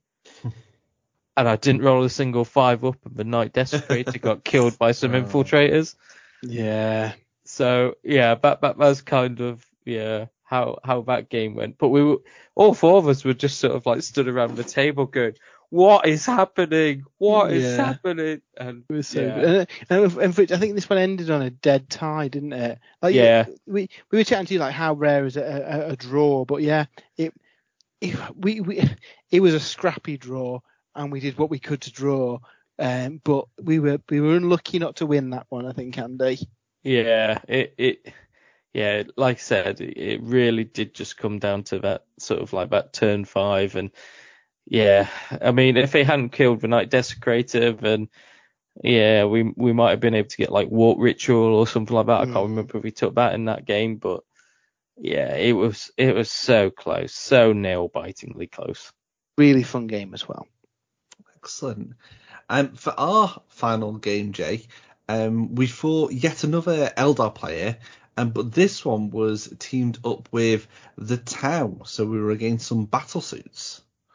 Yeah, battlesuit heavy um, Tau army with uh, I think the the Eldar army was it, it was another Ulfa army, wasn't it? And it was using Hmm. Falcons again um, with Howling Banshees, Shining Spears, Guardian Defenders, Wraith Lord, and Farseer and Warlocks as well. Um, but this game was a very tough game for us, and um, I think I would say it was tougher than the, the first game we had actually. Um, the amount of firepower they could at us, and the, the battlefield was quite open through the middle. I found, so we didn't really have many places to hide or No. avoid that firepower. Um, and um, I think as this game went on through the turns, we we fell further and further behind because this was a game where uh, you had to hold two objectives to score your first band of primary, didn't you? Yes, And, you um, did. and we lost one of our objectives early on and just could not get it back, which meant that we were falling behind further and further as the turns went on. Um, they were great opponents though, and um, it was um, it was really really cool to see what the the, the Tau can do. Um, there was one particular unit of Tau, some crisis suits. I think they had airburst fragmentation devices or Oh. something. Mental. But they they all got like D6. I think they had three of them each. They three D3 shots each, and so they were getting a whole load of attacks. Um, I don't think they needed a line of sight for this, and they also um, used a few strats to make them like sort of AP minus two and extra damage and stuff. And and they were basically my my Eldar just could not could not stand up to any of that firepower. No, no, they they they absolutely outshot us off the board. It was hard to score our points. It was a good combo as well. The Tau with the Eldar, they had a lot of um, maneuverability. Um, I think we we did the best we could with the list that we had. Um, Yeah. also didn't help is they had turn one, um, killing my plague burst crawler before I even had a chance to use it. So yes, that did zero damage again. Um, and yeah, we just seemed to be up against it. There was, you know, a couple of moments where it looked like maybe we could we could do a bit of damage. I know your Autark and Shining Spears did well against the Crisis suits. Yeah, Um, maybe not initially on the charge, but definitely in the combats that followed. My Terminators, um, their slow movement meant it, meant it took them a little bit of time to get into combat, but once they did, they did quite well before falling to just firepower. and I think I think this game was a bit of a turning point for us because we decided, you know, maybe the behind enemy lines wasn't the right kind of secondaries for us to Yeah. try. We need to try that engage on all fronts instead. And also, I think after this game, we started to deploy your Terminator squads via deep strike as well We did. um, to, so to negate that move. Yeah, I think the the reason we, we were starting with the, the the Death Guard on the board was because you know a plague surgeon giving them the feel no pain and stuff. We thought having those buffs down straight away would would help us and I'd be the more defensive set objectives. But yeah, absolutely. After this game, um, we kind of came to a team agreement that no, we won't do that. We'll put them into deep strike and use them a bit more strategically. Uh, but an absolutely fantastic game. Again, two great guys. Um, you know, that's the great thing about these tournaments. You know, I very rarely have played against somebody that I've not got on with. Um, and everybody so far on the Saturday were really obliging. and everybody was there to have a great time. That brought the first day to a close. Um, you know, we'd still not fought each other. We were kind of holding out hope that maybe day two we'd have a Sprues versus Brews. Um, and we'll soon find out if that happened. Well, Um, we, we were talking, weren't we? And um, based on where we were in the placings, I think myself and Dave were a bit further down than uh, Yeah. than uh, Matt and Andy. So we decided if if me and Dave can get a really big win in our fourth game, and Matt and Andy would lose, loss. yeah, next get a game loss pretty badly. Perhaps- yeah, perhaps we could end up in the fifth game on on the same table. Yeah. So we arrived for, for day two, and um, one important thing to know, uh, the, the the first thing before any games, any dice started to be rolled, is that when we walked into the hall, uh, I was delighted to see that our team J had been nominated for best army. Yeah, that's right. Yeah, we're, so we were one of eight teams nominated um, to, to, to, to go up and put our armies in the cabinet at the front, and uh, it, it's really cool to, to, to get nominated at event. I mean, especially so at a Warhammer World event. I think it's quite special, isn't it, seeing your army in the glass cabinets at the back there? I, I, I mean, I this was quite this was really nice for me because um, I, I've spoken about it plenty of times in the podcast before, and I did an article for it on the website.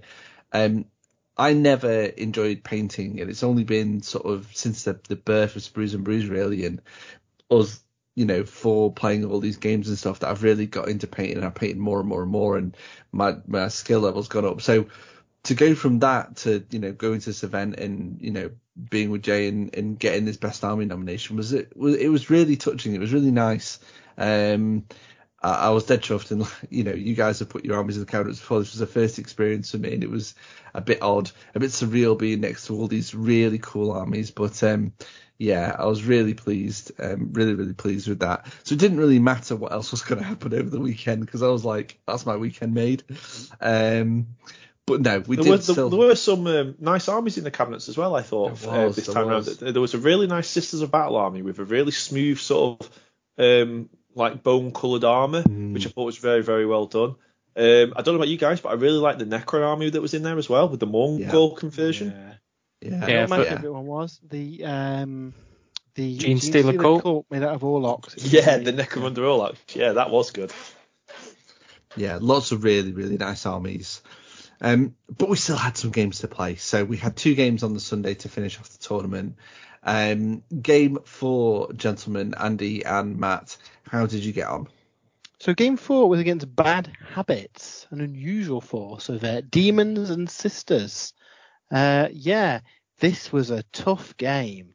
Yeah, I Um, mean, I mean, let's face it. This, uh, this re- we really struggled in this one because of one model, um, and and that was the the Demon Prince himself, Mr. Be'lakor.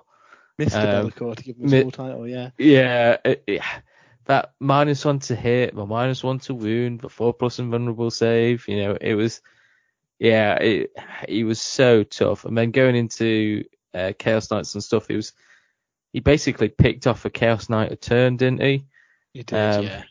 E- everywhere else on the battlefield, we were doing all right. You know, we were shooting up demons, we were shooting up sisters. I mean, they they were very intelligent with how they played their armies and, and what they did because um they they took uh was it behind enemy lines as well um Mm. and they had like a squad of um Zeph not Zephyrim the the ones with pistols um and then Seraphim. Seraphim, yeah. And then the demon player had the two units of Furies as well. And it was, um, you know, we we shot, we killed one unit of Furies, and I shot at the other, but couldn't quite finish that unit of Furies off. Like I think there's like two or three left. And then next turn they brought down the Seraphon, uh, not Seraphon, Zephyr. Nah, I've lost it again. The sisters with jump packs and the pistols. So uh, because Seraphim. yeah, Seraphon, yeah, because I couldn't kill off that unit of Furies. They were able to get um, behind enemy lines twice, and yeah, that Keeper of Secrets. Like I'm used to a Keeper of Secrets that moves like seven inches, and that Keeper was moving like what 20 inches a turn. It was nippy, wasn't it? It Yeah. was it was so quick and and yeah, I wasn't quite expecting it to be quite so um brutal.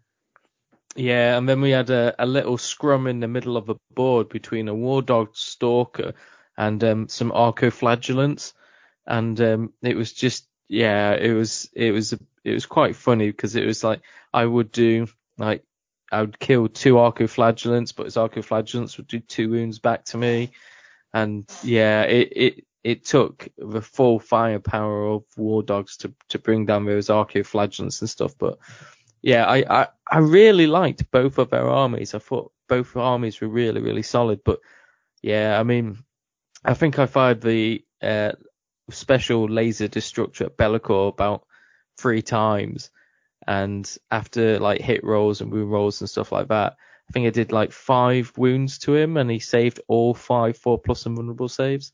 Yeah, he took he took a couple of salvos from the uh, Volkite weaponry as well, and just would not drop it all, would he? No, I, I think we did more damage to Be'lakor with knights blowing up than we did with shooting and combat. We did, we actually did, to the point where if we had some more knights, we might have been able to kill him. Yeah. more knights. uh, but yeah, no, both both armies were, were really sweet. I mean, the Sisters of Battle. Chaos Gods for. Well, yeah, this, yeah.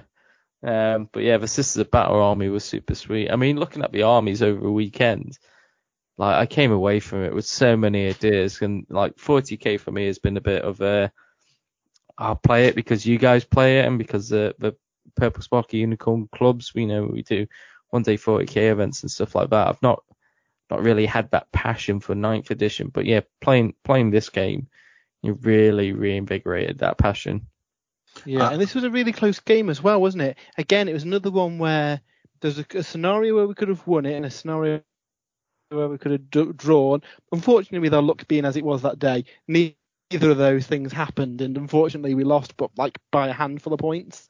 Yeah, I think we had there was a keeper of secrets in our backfield objective that was on I think about three wounds. Yeah. Um, and at this stage, the only thing we had left was a knight brigand who was on full health. And if a knight brigand had shot and killed that keeper of secrets, it would have denied them a lot of points in that last Mm. turn. And as it was, I think we left it on one wound, didn't we? Yeah, that's that's it's it's a shame because I thought, uh, but, but I think both sides did really well in that fight, and it was a well-deserved victory for the guys, wasn't it?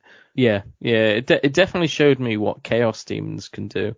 Like I've got a newfound respect for chaos demons. It sounds like a great combo as well. Very, very unusual combo. Uh, but no, sounds like a really cool game. Um, Jay, we, we kind of said at the beginning of the day we had to come away from this event with a win. Um, we had two games to do it in, and the first of those two games saw us again coming up against the Imperial Guard, um, but they were this time doubled up with the Adeptus Custodes. Yeah, so um, these this was a great game. I- We love the Adeptus Custodes. It was another Imperial Guard army. And what was cool about this game was that these guys were brand new to Warhammer 40k. They hadn't played since third edition. One of them hadn't played at all. I think they said they'd had a couple of games prior to this event. Um, they'd, they'd bought some models off eBay, so they were getting into the into the into the sort of 40k game. Um, they were really really good um, opponents, and um, th- we did win this game and we won by quite a lot. But I think it was really just um, they had a strong army. So, so the custodians they were doing a lot of damage. They were taking out like an Eldar unit or two every turn. So I think they had Gradam down as one of their secondaries. Um, but we kept them penned in to their sort of table quarter, and I think your army went untouched for about three turns of the game because it, we were just using my Eldar as the sort of like throwaway disposable units to just get those victory points to get onto those objectives and to get those secondaries. Um, I think if the guys had um, held a few custodian units into um, reserve and deep deep strike them into our deployment zones, we would have been destroyed. Um, I mean, Yeah. we didn't kill many custodians. They're- uh, Custodians are very very tough. They have a lot of I- artillery. I think we may have killed one custodian. I can't remember seeing many The taken off cus- the board. Yeah, and who was that custodian that we killed? Then? Oh, of course, yes. Uh, my demon prince um, took an absolute battering off Trajann Valoris, but was still alive with one wound left. He then swung back and killed Trajann Valoris. Um, the demon prince had a great weekend, and that that absolutely summed up um, how impressed I was with him. Yeah, I, I think you're right, Jay. I think if they'd have maybe deep strike the Custodes, they, they might have um, done better, or just been a bit more aggressive with them. This is the problem, though, isn't it? When you're new to the game and you're, you're playing against all these different armies, you're not quite sure what they're capable of. Um, you know, you, you, I mean, you know, as a custodian player, that you can throw a, a custodian guard unit into the middle of the battlefield, and they're going to hold their own. It's going to take a lot of firepower to take them down, um, regardless of what army um, or most armies that you're up against. They didn't quite have that experience. Um, no, I, I, mean they were they were like I say that I didn't have many Eldar left at the end of the game, so they're doing a great job at bringing the Eldar down, and they had some really really cool upgrades on their artillery as well, where they were you know they took back down a Wraith Lord in one salvo, they took down the Shiny Spears in one salvo. Mm. Um, they were doing really really well, but we just we we we just played the objective game a bit better, I think. Um, but I, I you know I, I I I think it was a good tournament. I didn't we didn't really play any really, really competitive, super competitive armies over no. the course of the weekend. So I, am hoping they had a really good time, even though they lost. I, am hoping they still had a good time. It, it, it felt like a more Thrones or Skullsy type. I think you get that with the doubles. I mean, there were some strong teams there, obviously near the top tables, but at this point in the, the day, we were right on the bottom like quarter tables, weren't we? So. Mm. Yeah, they, they both seem to really enjoy it. I know uh, one of them was talking about getting a Tower Eldar army. I'd love to know yeah. if um, he left the weekend without purchasing a, a new codex or something. Um, but no, they were two absolutely fantastic guys. A really, really good game. Um, really like the board that we were playing on this one as well. It's really nicely laid out. There wasn't too much in the way of the well, sorry, there was lots of like line of sight blocking terrain, and uh, it was a nice busy board. So um, made for a great, a great game. Um, but yeah, you're right, Jay. We did we did actually come away with a win on that one. So that was the win that we craved, um, and put us in good stead to the uh, the final game of the day, um, which I think we're going to move on to next, starting with those knights of the bottom table, Matt and Andy. Last game of the tournament. How did it go down? So Oh, last game was a tough one as well. Uh, the Stellar Shack we were fighting, uh, Chaos, more Chaos Knights and uh, Eldar, which I've never fought against the new Eldar, and they're pretty quick, aren't they? yeah, but uh, the one thing I really liked about this uh, this team we played was both of them had obviously put a lot of thought into their lists, and they really did complement each other really well. Mm. Like the Chaos Knights was just uh, six War Dogs. Yeah, there was a Karnivore, two Stalkers, and three of the um, uh, the ones with double auto cannons. The name escapes me at the minute. Um, and then the Eldar army was was really focused on maneuverability. You know, you had a couple of unit of rangers, some swooping hawks, uh, some windrider jet bikes, um, you know, two warlocks on jet bikes, Farseer on jet bikes, and then you had some like dire avengers and some uh, war walkers with uh, is it sun cannons and bright lances? Star um, cannons and bright lances. Star cannons and bright lances, yeah. If they were equipped with sun lances, sun, sun cannons, then uh, yeah. yeah. you were definitely yeah. considering that's a Wraith weapon. yeah. yeah. Um, so yeah, they, they really did support each other really well, and I think the issue we had in this game, one of the big issues we had in this game was all the obscuring terrain. It, uh, it, they ignored it for the most part because all of our wounds, all of our big knights have um, is it more than 18 wounds you can ignore obscuring? Yeah. Can, so I think this game because we um, we also started quite far away from each other. Uh, yeah, yeah, we just couldn't weather the firepower, and they started chipping away, chipping away, chipping away, and bringing down the knights, and then the maneuverability from the the Eldar just yeah just overtook what we had left, unfortunately. So yeah, we um we took a bit of a battering in this one, unfortunately, but it was a it was a fun game, and uh, yeah, I think we all learned a lot about how our army worked over the course of the weekend, didn't we? Yeah, I mean, we, we definitely had a lot of fun with um, like stratagems, um, like rotating ion shields, blowing them up, um, you know, all this sort of stuff. Um, learning about the dread range as well, the dread abilities and stuff like that. Mm. Um, that was really cool. And then like all the different marks, um, you know, getting those favored abilities and stuff like that. You know, that that was really fun. That was really enjoyable and kind of learning the limits of the Chaos Knights. You know, having a five plus invulnerable save against shooting is is obviously good. It's obviously helpful. Um, but in combat, I felt they were quite quite soft and quite weak compared to some of the other combat units. You know, if you're throwing um, one of those little knights into five Terminators with Power Fist, the little knight's probably going to lose. Um, you know, looking at those, and we we kind of came away, didn't we? I mean, I was looking at the Knight Desecrator, and I was kind of thinking I could take two War Dogs and still have some points left over for the same amount of points. Yeah. Um, don't get me wrong, I enjoyed it, loved it. You know, the army sat in the display cabinet next to me, and it's um, half of one of my hobby resolutions to paint up 2,000 points of chaos. So yeah, I'm super glad we did it. And again, it's one of those armies that's I don't want to say it's small and elite. It's small in terms of model count, and it's elite in terms of like you know the rules and stuff like that. I loved it, absolutely loved it. Don't get me wrong, I could have walked away from that event with uh, about four or five um, combat patrol boxes quite easily. um, but yeah, no, I'm super glad that we we played Chaos Knights, and um, yeah, it was it was definitely enjoyable to see um, what yours could do, what mine could do, and stuff like that. So yeah, I really enjoyed it. Yeah, it was awesome. Um, a bit of a spoiler there that unfortunately we didn't get the Sprues versus Brews that we hoped for, but we were right next to each other. So this is how close it was. We were side by side, table wise. Um, so there wasn't a lot in it that prevented that from happening.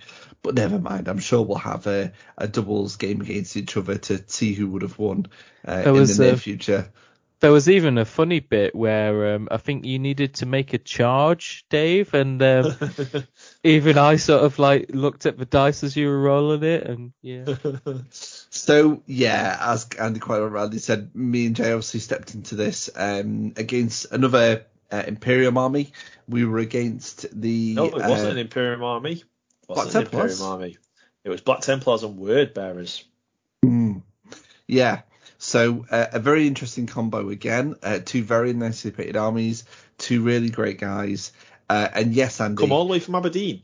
They had, yeah, yeah. They travelled quite far. It was quite funny actually because um, game three, the the guys were from Durham, so yeah.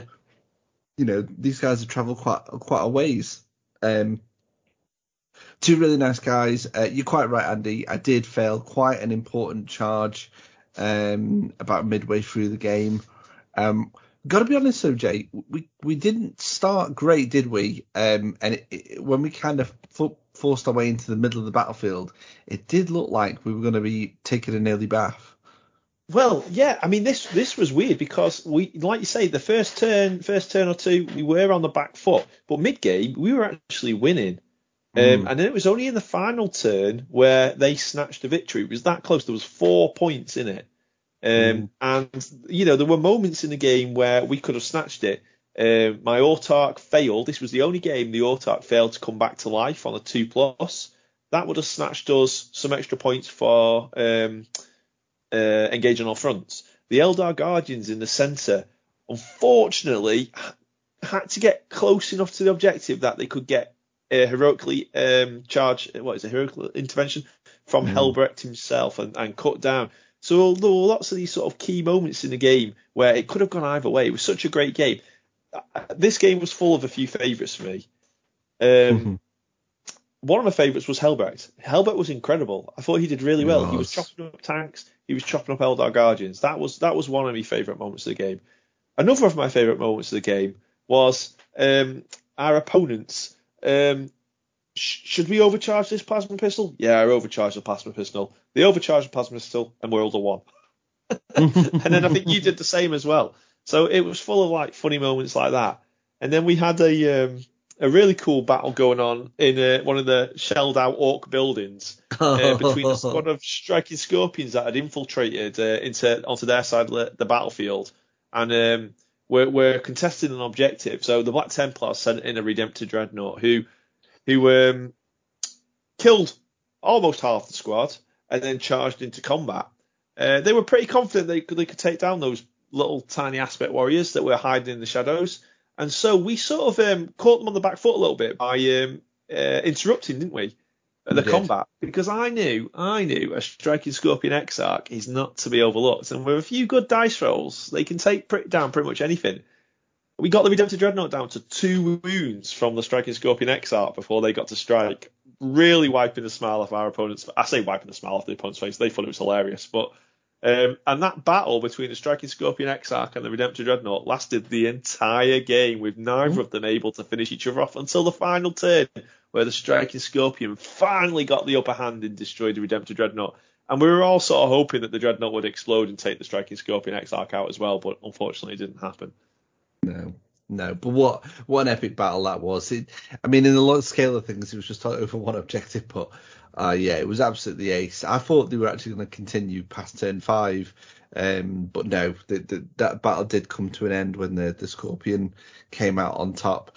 Um, like I say, a, a super close game. Uh, I really enjoyed playing against the Black Templars. A really nice army, especially those Yeah. assault intercessors. Um, You, you had a little battle, didn't you, with the Sword Brethren? Um, and Mm. Your Plague Marines and uh, Plague Burst Crawler were sort of fighting off in the bottom of, It- against the Sword Brethren, who managed to get was, all the way um, across the board by like turn two. Yeah, it was uh, uh, Blade Guard veterans, wasn't it? Um, Blade Guard that veterans, was, that, that was fighting yeah. against. Yeah, um, the the plague burst actually did some damage in this, and actually I forgot to mention he, he actually did his first two points of damage in the previous game against the Imperial Guard and the Custodes, but he did a little bit of damage in this game, so he finally started to repay um, the points that I put into putting him in my list. Um, but yeah, it, it was a it was a really nice game. Um, I've only ever played the Word Bearers once before, and that was uh, your Word Bearers, Matt. Um, So it was nice to, to face them and a couple of venom crawls and stuff. Uh, and the skirmish at the, the centre of the battlefield was so. Well, cool. that was the other one, wasn't it? Because there was two Venom Crawlers and a Lord Discordant, a bunch of Terminators, Helbrecht, a Chaplain, Blade Guard Veterans, a Wraith Lord, Shining Spears, Eldar Guardians, all fighting over that middle objective. I remember one point in the battle where my Shining Spears went straight in against the. I think we'd gone like. We, there was like a multi-charge had gone on. There was the Shining Spears, the Wraith Lord, your Demon Prince, the Terminators, the two Venom Crawlers, the Lord Discordant, all in combat in the middle. The Shining Spears managed to um, finish off the Venom Crawler, which then exploded and did mortal wounds to everything in the middle of the board. Yeah, yeah. Was really, really cool. Really thematic. Um, loved it. But it was unfortunately a loss, um, which finished our weekend on one win, one draw, and three losses. But two of those losses were was super close, like you say, four points in that one, ten points in the first game uh, at the weekend. Uh, and much like what Andy said, I I came away with this feeling that I really wanted to get stuck into some some more 40k. Even though I hadn't played against the Sisters Army, I've got my sisters ready to to go. I really can't wait to start painting them, and I, I hope that I've got them finished by the next time we go to some sort of 40k event. I do have my Skaven um, and Dark Angels to concentrate on first, but they're definitely going to be um, the next army that I really concentrate on getting ready for some sort of tournament, whether it be a Warhammer World or a Unicorn event or something. I, I don't know. Um, but yeah, an absolutely fantastic weekend. Um, capped with obviously um, both of us coming away with the certificates for best army nominations. Mi- Mine's next to me now. I need to get that framed uh, and on the wall. Um, and it was also great to. I don't think all four of us have been to event as a team, as a complete team for for a while. Because unfortunately, Matt missed out on the the Age of Sigmar team event that we went to. Um, so that was great. Um, and uh, it's it's just always great to be at Warhammer World, isn't it? Enjoying the Yeah, it is. company of all the fellow geeks. And another event was really well run. It was yeah, it was Mm. really good fun. Plus the uh, Beefeater on the Saturday night was amazing. yeah, that was, Yeah, that, that was the. Yeah. The- the- uh, didn't get much sleep that, that night though, uh, Andy. Well, Jay why, was- why why didn't you get much sleep, Jay? Uh, well, it, I think there's some wildlife broke into the room in the middle of the night. It was like uh, being in the jungle, um, all the, or, or a forest with some like bears roaring and lions growl. Oh no, it's just Dave snoring. It was uh, to make sure you were focused on the the day ahead, Jay. I was focused on on, on uh, smothering you with a pillow. I do I do apologise again. I do I do sincerely apologise. So anyway, swift, swiftly moving on.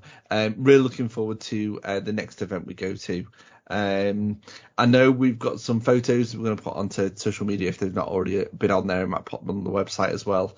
Um, and I have noticed that the Warhammer World uh, Facebook page has actually got our armies uh, on there as well, Jay, which is um, really nice. So people can check that out as well. Uh, I think that really wraps up the tournament. Has anyone got any closing marks about the weekend? anything? Any, I mean, I, I thought it was run absolutely fantastically well. Um, did we all complete our feedback forms? We did indeed. Yeah. There was there was only one thing that I really noted, and there might be a reason why this isn't a thing. But um, the one thing I would have liked to have seen improved is I would like to all to have had scorecards for each team. Um, instead of, I think we relied on a piece of paper in the first one, and we relied on our opponents using an app for the rest of the tournament. Um, would you all agree with that? Yeah, that was literally my only minor criticism was that um, we, we, had to keep track of um, scores and stuff on pen and paper, which you know, if if you're coming to your first ever event, it's probably not something you think about. Mm. Yeah. Yeah, wish I'd taken some score sheets with me. Um, that would have made it a little bit easier. But that's all I could say really. Apart from that, the the, the battlefields were fantastic. Uh, I thought the choice of game plans was great. Um, it was Chris and Steve, I think it was, who ran it. No, Chris, uh, Chris and, and Ed. Chris and Ed, that's it. Um, both really great guys. So yeah, yeah. thanks for hosting such an awesome event. Yeah, touching on the, the scenery quickly, next to every table they had like um a little picture um of yeah. the the board and it was color coded to represent different types of scenery like obscuring, light cover, dense cover, etc., etc. And that for me was uh, fantastic, absolutely yeah. fantastic. Absolutely. It's good. They also had the the the rounds on there and the and the battle plans. It was yeah, really good. Yeah, excellent, brilliant uh, um, event. If you've never been to a Warhammer World event before, um, definitely get yourself uh, along to one. I think we all need to take a bit of a breather after that, um, but the podcast isn't quite finished yet because we're going to have to uh, perhaps sell our souls to chaos a little bit for the next one. It is our top three, and that's coming up next.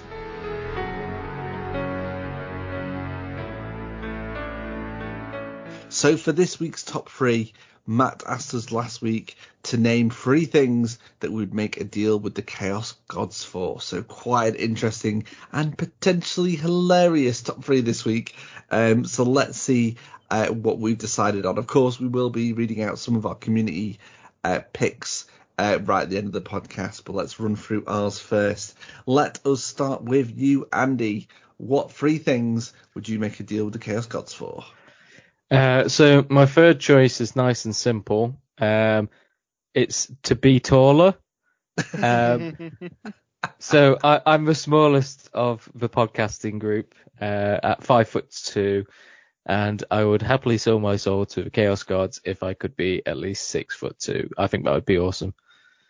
um, so yeah, ni- nice and simple. You know, I'll be able to reach the top shelves. I'd, you know, but I'd miss I'd miss your height, Andy. I mean, I could always kneel down. That's not a problem. um, my I just second... envisioned of us going to the next tournament and Andy walks in looking like a basketball player. Yeah. Call the Inquisition. Yeah, yeah. As uh, my third eye pops out, you know. Yeah. Um, so my second choice is to have every weekend off for events, so I can go to more events and obviously play more chaos themed armies and obviously spread the love that only chaos can provide. So yeah, that, that that's my second choice, uh, mostly because I had such a great time playing at the doubles event with my chaos knights this weekend that I kind of want to keep that momentum going. You know, I came away from the event going, oh, word bearers themed 1000 point army would be super cool. Same with Night Lords, you know, Black Legion would be awesome. Um, and then yeah, looking at the, the armies that we played, you know, salamanders would be cool. So yeah, I think having having weekends off for, for me would would be like the icing on the cake. But my um, my first choice is one that I think every hobbyist can relate to, and it's definitely one I would sell my soul to the Chaos Gods for, and that is to have all my models painted so I can just pick and choose. You know, I can just walk up to an event and be like, what should I play today? Kruleboyz, ogres, Bonereapers. You know, let's roll a dice. let's just see what happens. So um, mm. yeah, I would I quite happily sell most of to a Chaos Gods if I could have all of my models fully built and painted. So that's that's a really interesting top choice, uh, Andy, because that was my third choice Um, basically, to, to for every time a new army comes out, I just have it painted there, ready to use. As much as I do enjoy It's about painting, the journey. It's about the journey, not the destination.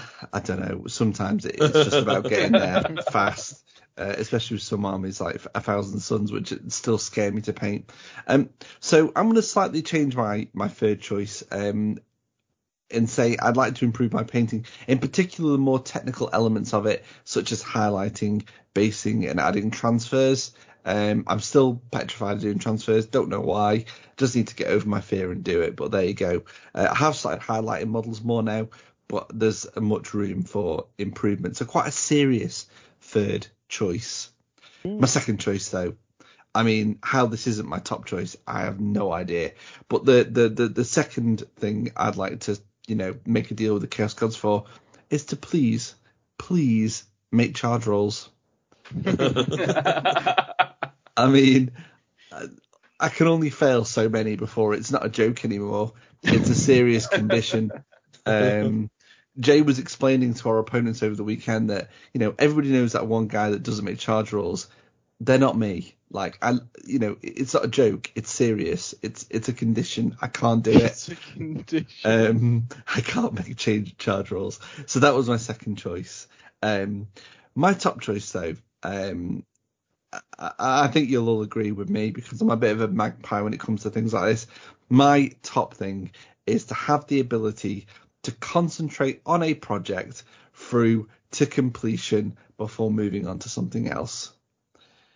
That I'd love that. I'd love that ability. Um, I'd love to be able to just just get it done. Just just get a project done and then move on. Yes, that's all about willpower, isn't it? And I think if you if you grovel into the chaos gods, that shows a lack of willpower. That's your problem, Dave. All right then, Jay. I, I think with th- with those words, we should go on to you next. What what are your what's your top three? Mine, mine were easy. My top three was easy this week. So the the first thing I'd ask the chaos gods for is the power to defeat the chaos gods once and for all. if they if they saw through that ruse and they, they wouldn't give me that gift, I'd instead say, okay, I'd ask them for their true names Ooh. because then I could defeat them as well. But they're probably they're probably wise to that, so they probably wouldn't give me them. So finally, I'd just ask them for the best place to put my demon hammer. I, I knew you weren't going to cave to this top three, Jay. You're far too loyal. Excellent. Um, that just leaves one person. Uh, some might say a chaos god himself with the amount of chaos armies he's got. Matt, what is your top three deals you might even potentially make with yourself? Yeah, I mean, this is a hard one because I've already sold my souls to the Chaos Gods long, long ago. So But I won't get one free. whatever scraps of my soul that are left, they can fight over this. So my number three choice is a never-ending supply of paints. So a paint pot of each citadel colour, but it never runs out. Pretty cool. You never need to go to the shop and get them. You've always got a full supply of paints on hand. Oh God! Imagine how much worth- Nuln Oil you'll spill. Ex- uh, yeah, it's infinite Nuln Oil Just- spilling out the pot. That is that is that is the obviously there's This is it with the gifts a- of chaos, isn't it? twist There's always a, there? yeah. there's always a uh, downside. Yeah, so so five minutes after me making this deal, I drown in a house full of Nuln Oil. So yeah. Uh, my number two choice. My number two. What's your What's your favourite brush size, gents? A medium layer brush, I think. Artificer layer. There you go. Artificer. Okay. Well, I'm gonna go. I'm gonna go for the controversial one and say a size two brush, which is quite a big brush. If you get one with a nice tip on it, you've got a brush that is great for base coating because it's quick because you don't have to sit there ages with your tiny little brush. But you've also got a nice tip for, for detail work. My favourite brush. Uh, but but they tend to flay and you know you go through a lot of them. So my number two choice is a size two brush that never ever loses its tip. Yeah, I'd take one of those. It'd be so good. It'd be so good. And again, with be, with being the Chaos God, I'd probably cut my hand open on it as well because it's got a super, super sharp tip or something. But the highlights are be beautiful. but my number one choice, I've, got- I've, I've got a lot of Warhammers in the house and in the storage unit at the minute. So what I would ask the Chaos Gods for is a pocket universe to store all my Warhammer in. Imagine that. You just open like a cupboard and there's an entire universe in there where you can store all your stuff. It'd be really cool. But Matt's There's basically actually, there's actually. Go on, Dave. No, go on, Jake. I was going to say there's actually a, a, a lore passage in the uh, third edition Warhammer 40,000 uh, rulebook which actually alludes to the fact that we are actually playing Warhammer 40k in a pocket universe of a Space Marine in the real Warhammer 40,000 uh, Millennium, 41st Millennium. There we go. I- well, obviously that's true. I think what Matt's really asking for is um, a cupboard to Narnia, um, but Narnia being just a, a big storeroom full of Warhammer. Yeah, imagine, imagine Narnia if Narnia was a kind of a Games Workshop warehouse. That's kind of what I'm going for. Awesome. Yeah, I, yeah, you guys didn't let me down. I knew it'd be a great top three this week. Um, and I, I can only begin to imagine what some of the community members might have picked. So uh, I think it's about time uh, we close off this section. We go into our final section of this week's podcast and we find out exactly what the community have chosen. So we'll be right back.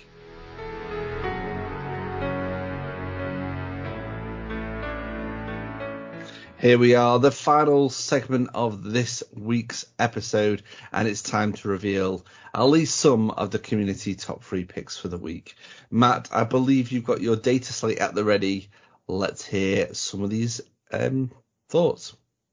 So Ruth Eames says, all the Nuln Oil gloss I need to finish my Nighthaunt. I need Nighthaunt I find the future.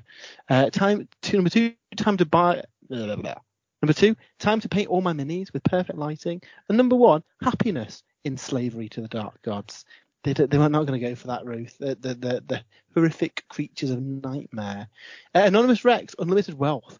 A pocket hobby space I could summon at will, free from time constraints with infinite shelving space. That's Oh, better yeah. than mine. It's got, it's got no time as well, and perfect health. Um, Green Mage. No, gonna skip that one. Uncontrolled Nerd Rage. Nope, we're gonna skip that one. Sorry, let me read them first. Okay. Adrian Hurst says, White Scar that never gloops, a dry brush that stays new forever without cleaning, and a re-release of Battlefleet Gothic and Mordheim. If the Ruinous Powers can only arrange one of the two games my top choice, the deal's still on, but they only get half my soul. That seems fair. Who's Uh, I the negotiates Chaos are all on about fair as well, aren't they? Uh, That's Jack one of their defining traits. Jack says a new Defiler kit. That's a dual kit, a Siege Assault one and an Artillery Piece one, plastic noise marines, and to never run out of Nuln Oil. Just this guy you know, removing all religious bigots from the world, except the Chaos Gods, of course, a healthy and strong body, and an army of demons to sort out anything else that annoys me. Fair enough. Uh, Jem says, getting to Duncan levels at gun painting, to own every Citadel slash Forge World miniature ever, and to actually get the rules right, stratagems and point scoring in 40k. Yeah, none of us get that right. Uh, Vincent Notley says, more time to paint, more time to build, and more time to ask for more time. Hmm. Uh, Piliac UK says, all three would be just the ability to eat cheese again. Yeah, that's that's tough going, dude. Yeah. Uh, the Rising Ape, the power to have any model instantly build itself mold line free, a new set of eyes so I don't have to peer at my minis, and a demon engined vehicle so I can finally travel wherever I need to get some games in. Fair enough. Um, Rogue Psycho says immortality, the good non-aging kind, not continuing to age and decay. Magic Like psychic the Sigilite. power, You want to be the Sigilite. basically the Sigilite, yeah. Uh, well, then this is a two for here. Magic psychic power on a level that makes Magnus look like Paul Daniels. an empire to rule over. Could be. Um, Pete says Emperor's Children Codex, Plastic Thunderhawk, Battlefleet Gothic. Uh, Orlando says travel the universe, all time laid bare for me to observe and snacks. Now Tam the Third went for a different angle, and it's it's it's a simple one, a huge axe.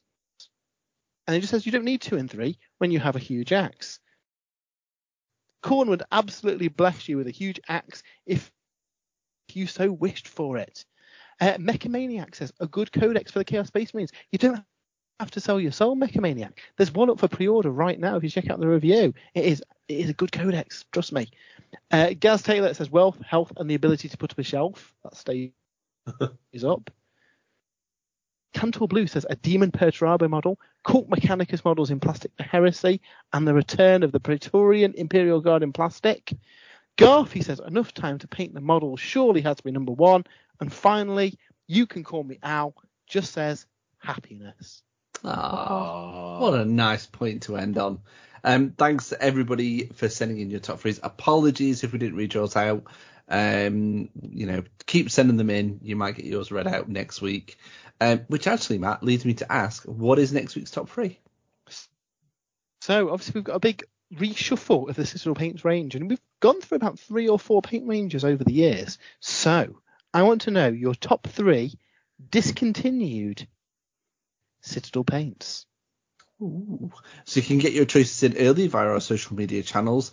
Alternatively, over on Facebook, on Twitter, on the Sunday and Monday of next week, before we start recording next week's episode, we'll put the question out for you to uh, pop a comment on there. Um, and yeah, like I say, we'll try and read out as many as we can on next week's show.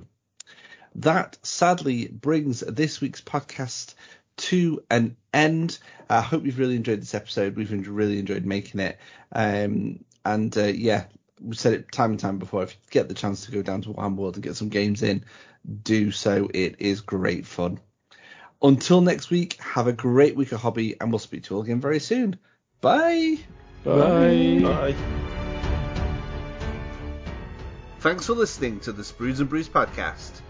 For more content, remember to check out spruesandbrews.com, and if you'd like to get in touch with us, send us a tweet at Sprues and Brews or head over to facebook.com forward slash Sprues and Brews.